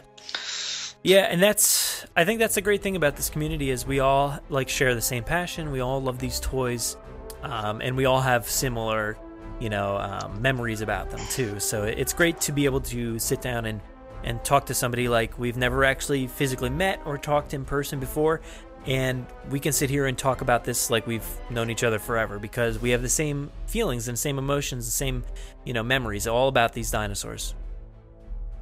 Yeah, you know, like, like uh, there's there's definitely been people on the show that I'll like I'll tweet at, and it's like, you know, I would I would never just like randomly tweet at a stranger, but like because of the show, you know, like I think because our community is it's it's small, right? Like I was looking at followers of JP podcast versus like followers of like uh like a Star Wars podcast, and Oh, you know, yeah. it was like it was like all right, man, JP podcast like two thousand some odd followers, and then you look at Star Wars, it's like five million followers. It's like oh okay, like well, let's see how it is, you know. Yeah, it's it's a it's a small community, and especially on Twitter, there's there's a lot of you know the mainstays, and and uh, I think it's a great community, and, and, and it's building. It's slowly building, but um, you know, it may never touch the the links of, of Star Wars, but uh, I think we're doing pretty good. Oh yeah, we're doing all right. So, So, all right, so well, to I got- finish, oh, oh, yeah, ahead, you have you had to, you you wanted to finish up one thing there, so go ahead. I I have one, one question for you. If they were to come out, if if you were a kid, now, now there's there's all there's there's human figures that didn't get characters, right? Uh, Hammond didn't get a character, Lex didn't get a figure. Um, the lawyer, like you know, all the all the tertiary characters didn't get uh, figures. Uh, there are some dinosaurs that didn't get figures. If you could have any figure made that that, was a licensed Jurassic Park Series one or two product, what would it be? Hmm. Oh man, putting me on. I'm not usually the one who gets put on the spot. This is tough. Um. So it's gonna fit right in with the rest of these toys and look just like those. It is going to and- be like you're going to travel back in time, and it's going to be there on the shelf with all these other toys. Hmm. It's tough because we got we got so much of that film. You know, we got the the Dilo, Yeah. the Rex, the Raptors. Um, you know, everything basically, except for you know maybe a Hammond. So I I, I might I might as well pick like a, a Hammond that comes with you know his cane and and uh, you know he's got the full Yeah, outfit, the that's hat. awesome. You know? Yeah, yeah, yeah. And and maybe he comes with the Yeah. bazooka as well. But could you imagine Hammond with like a nice bazooka attached to his back? Like I could see it. I would love a Hammond with a bazooka strapped to his back. I think Yeah. we all want to see that image. Uh, people with Photoshop get to it. Yeah. or you Um, know what? Even even like a a, a realistic Nedry would be awesome. You know, because You know, the series, the series two one was closer. it's close. It's closer, Um, but like I feel like it still doesn't capture that like Nedry that that we know. Let me let me take a look real quick. I Yeah. just want to double check, but this especially the series one, it's so different. You know, it it doesn't look anything like um Nedry at all. Oh no, this the series one Nedry is like is like slick scheming bad guy. You know, Yeah. like but no, and that's here, just not even character. this one, even this this series um two one, he he basically has that villain look. You know, he's got like this like red turtleneck. It does. It still doesn't replicate like what he looks like. You know, as a character. Yeah, I want, where's like where's the Hawaiian shirt? I yeah, I want that shirt. I want the glasses. This guy doesn't have any, have any glasses. Like Oh, that's no fun. how how do you make that and and not have it look? I mean, it's got like he's a little bit thicker of a character, but barely, just in the face. Yeah. Uh, but he's also he does have some sort of like, you know, chest mounted like pack of some sort. I don't know, but to have something that looked like the original Nedry would be awesome as well. Yeah, so like for me, I was thinking about this question earlier because I've always wanted a Hammond and I've always wanted a Lex. Um, I but I just every dinosaur in that movie, except for the Parasaurolophus, which they get to in the Lost World, but they they are in the movie for a brief second. But the big star that doesn't get a toy is the Brachiosaur, Oh, and I yeah. feel like if if they just would have made it so that like he just came in a box, but like taken apart, you know, and like you had to like maybe snap him together or whatever like that, and he Mm-hmm. just like was kind of like a, he didn't even move, like no no no posability, no nothing. But if you could just like take him out, and he was just big, right?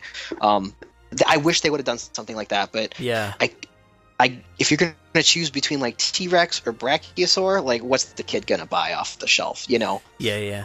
Yeah, that makes sense. I mean, Yeah, to make the, the Rex over that. And I was I was actually honestly thinking that now that you say that, um, we were talking about the sizes of these dinosaurs, and while we were talking about that, I, I thought in my head like, imagine uh, like comparative to the T Rex, like a life size, you know, Brachiosaurus. that would be out of control. Yeah, and you know, but like, so the the scales on these weren't a hundred percent. They because it's all it all comes down to like fitting in boxes for like Yeah. shipping and stuff.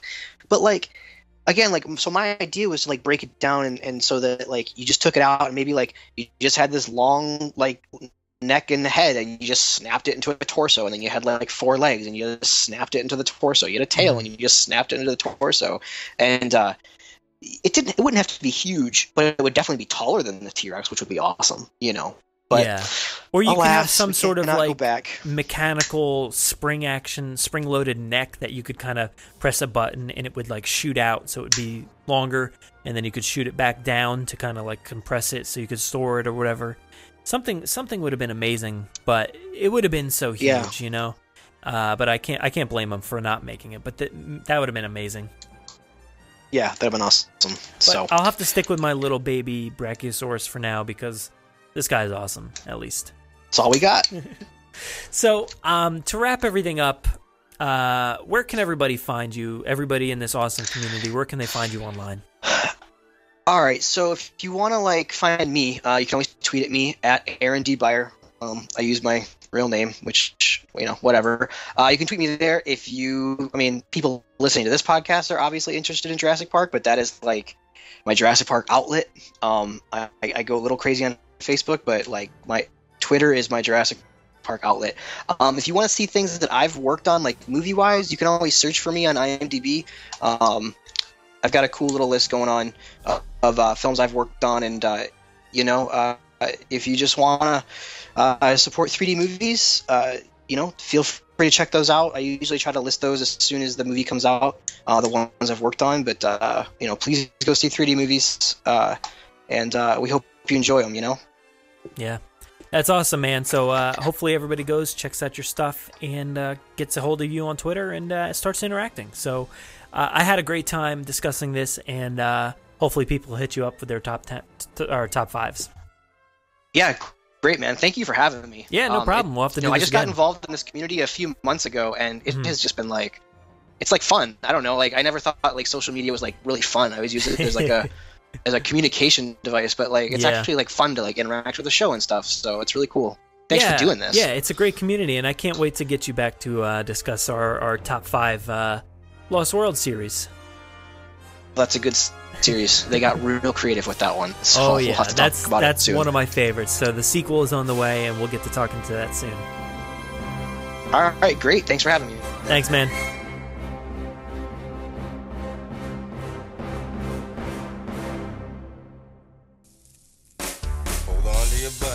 Celebrate Jurassic June, we are giving away Jurassic World on DVD and The Good Dinosaur on Blu ray. All you have to do to win is go to iTunes, give us a five star review, and leave a comment with the hashtag Jurassic Giveaway and the DVD of your choice. That's it. It helps us and it helps you. We will be picking the two winners at the end of Jurassic June. Make sure to head to JurassicParkPodcast.com for more information on the giveaway. Anybody hear that? DinosaurStop.com has a great giveaway going on right now, where you could win a hybrid FX Tyrannosaurus Rex, Owen Alpha with Velociraptor Blue Set, a Jurassic World slap band, and a replica park map. Now that's an absurd amount of stuff for having to do so little. So all you have to do is either subscribe to their YouTube channel and comment on the giveaway video, or you can go to their Facebook, like their page, and comment on the giveaway post. That's two ridiculously simple ways to enter. So make sure to head over to dinosaurstop.com to find out more information on the contest and the prizes.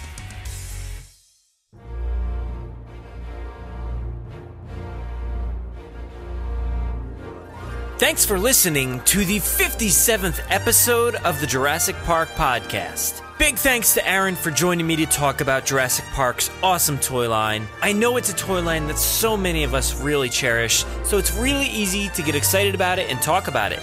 Go follow Aaron at Aaron D. Beyer on Twitter. Also, thanks to everybody who submitted their top fives. I always love hearing from you, and I really enjoyed discussing your feedback with our guests. Now, if you didn't get a chance to send in your top five, you can always send them in via email or voice recording, and I'll read them or play them on the upcoming episodes. If you want to interact with us, we do most of our work over on Twitter at Jurassic Park Pod.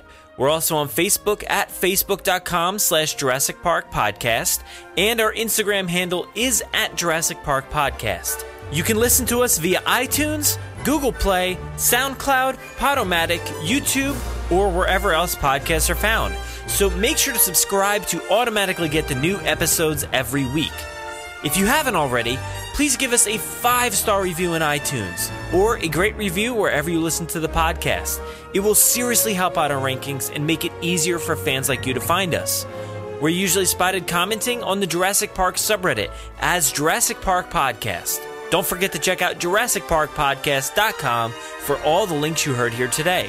If you want to get a hold of us, you can email us with any news stories, MP3s, segment ideas, top fives, or comments to Jurassic Park Pod at gmail.com, or you can submit the questions directly on our website contact form. If you'd like to record something for the show, send it in to us and we'll feature it in an upcoming episode. If you don't have any way to record, you can give our voicemail a call and leave us a message.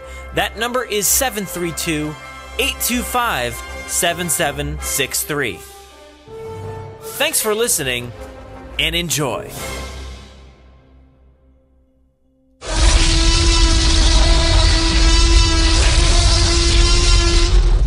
Five minutes. Drop what you're doing and leave now.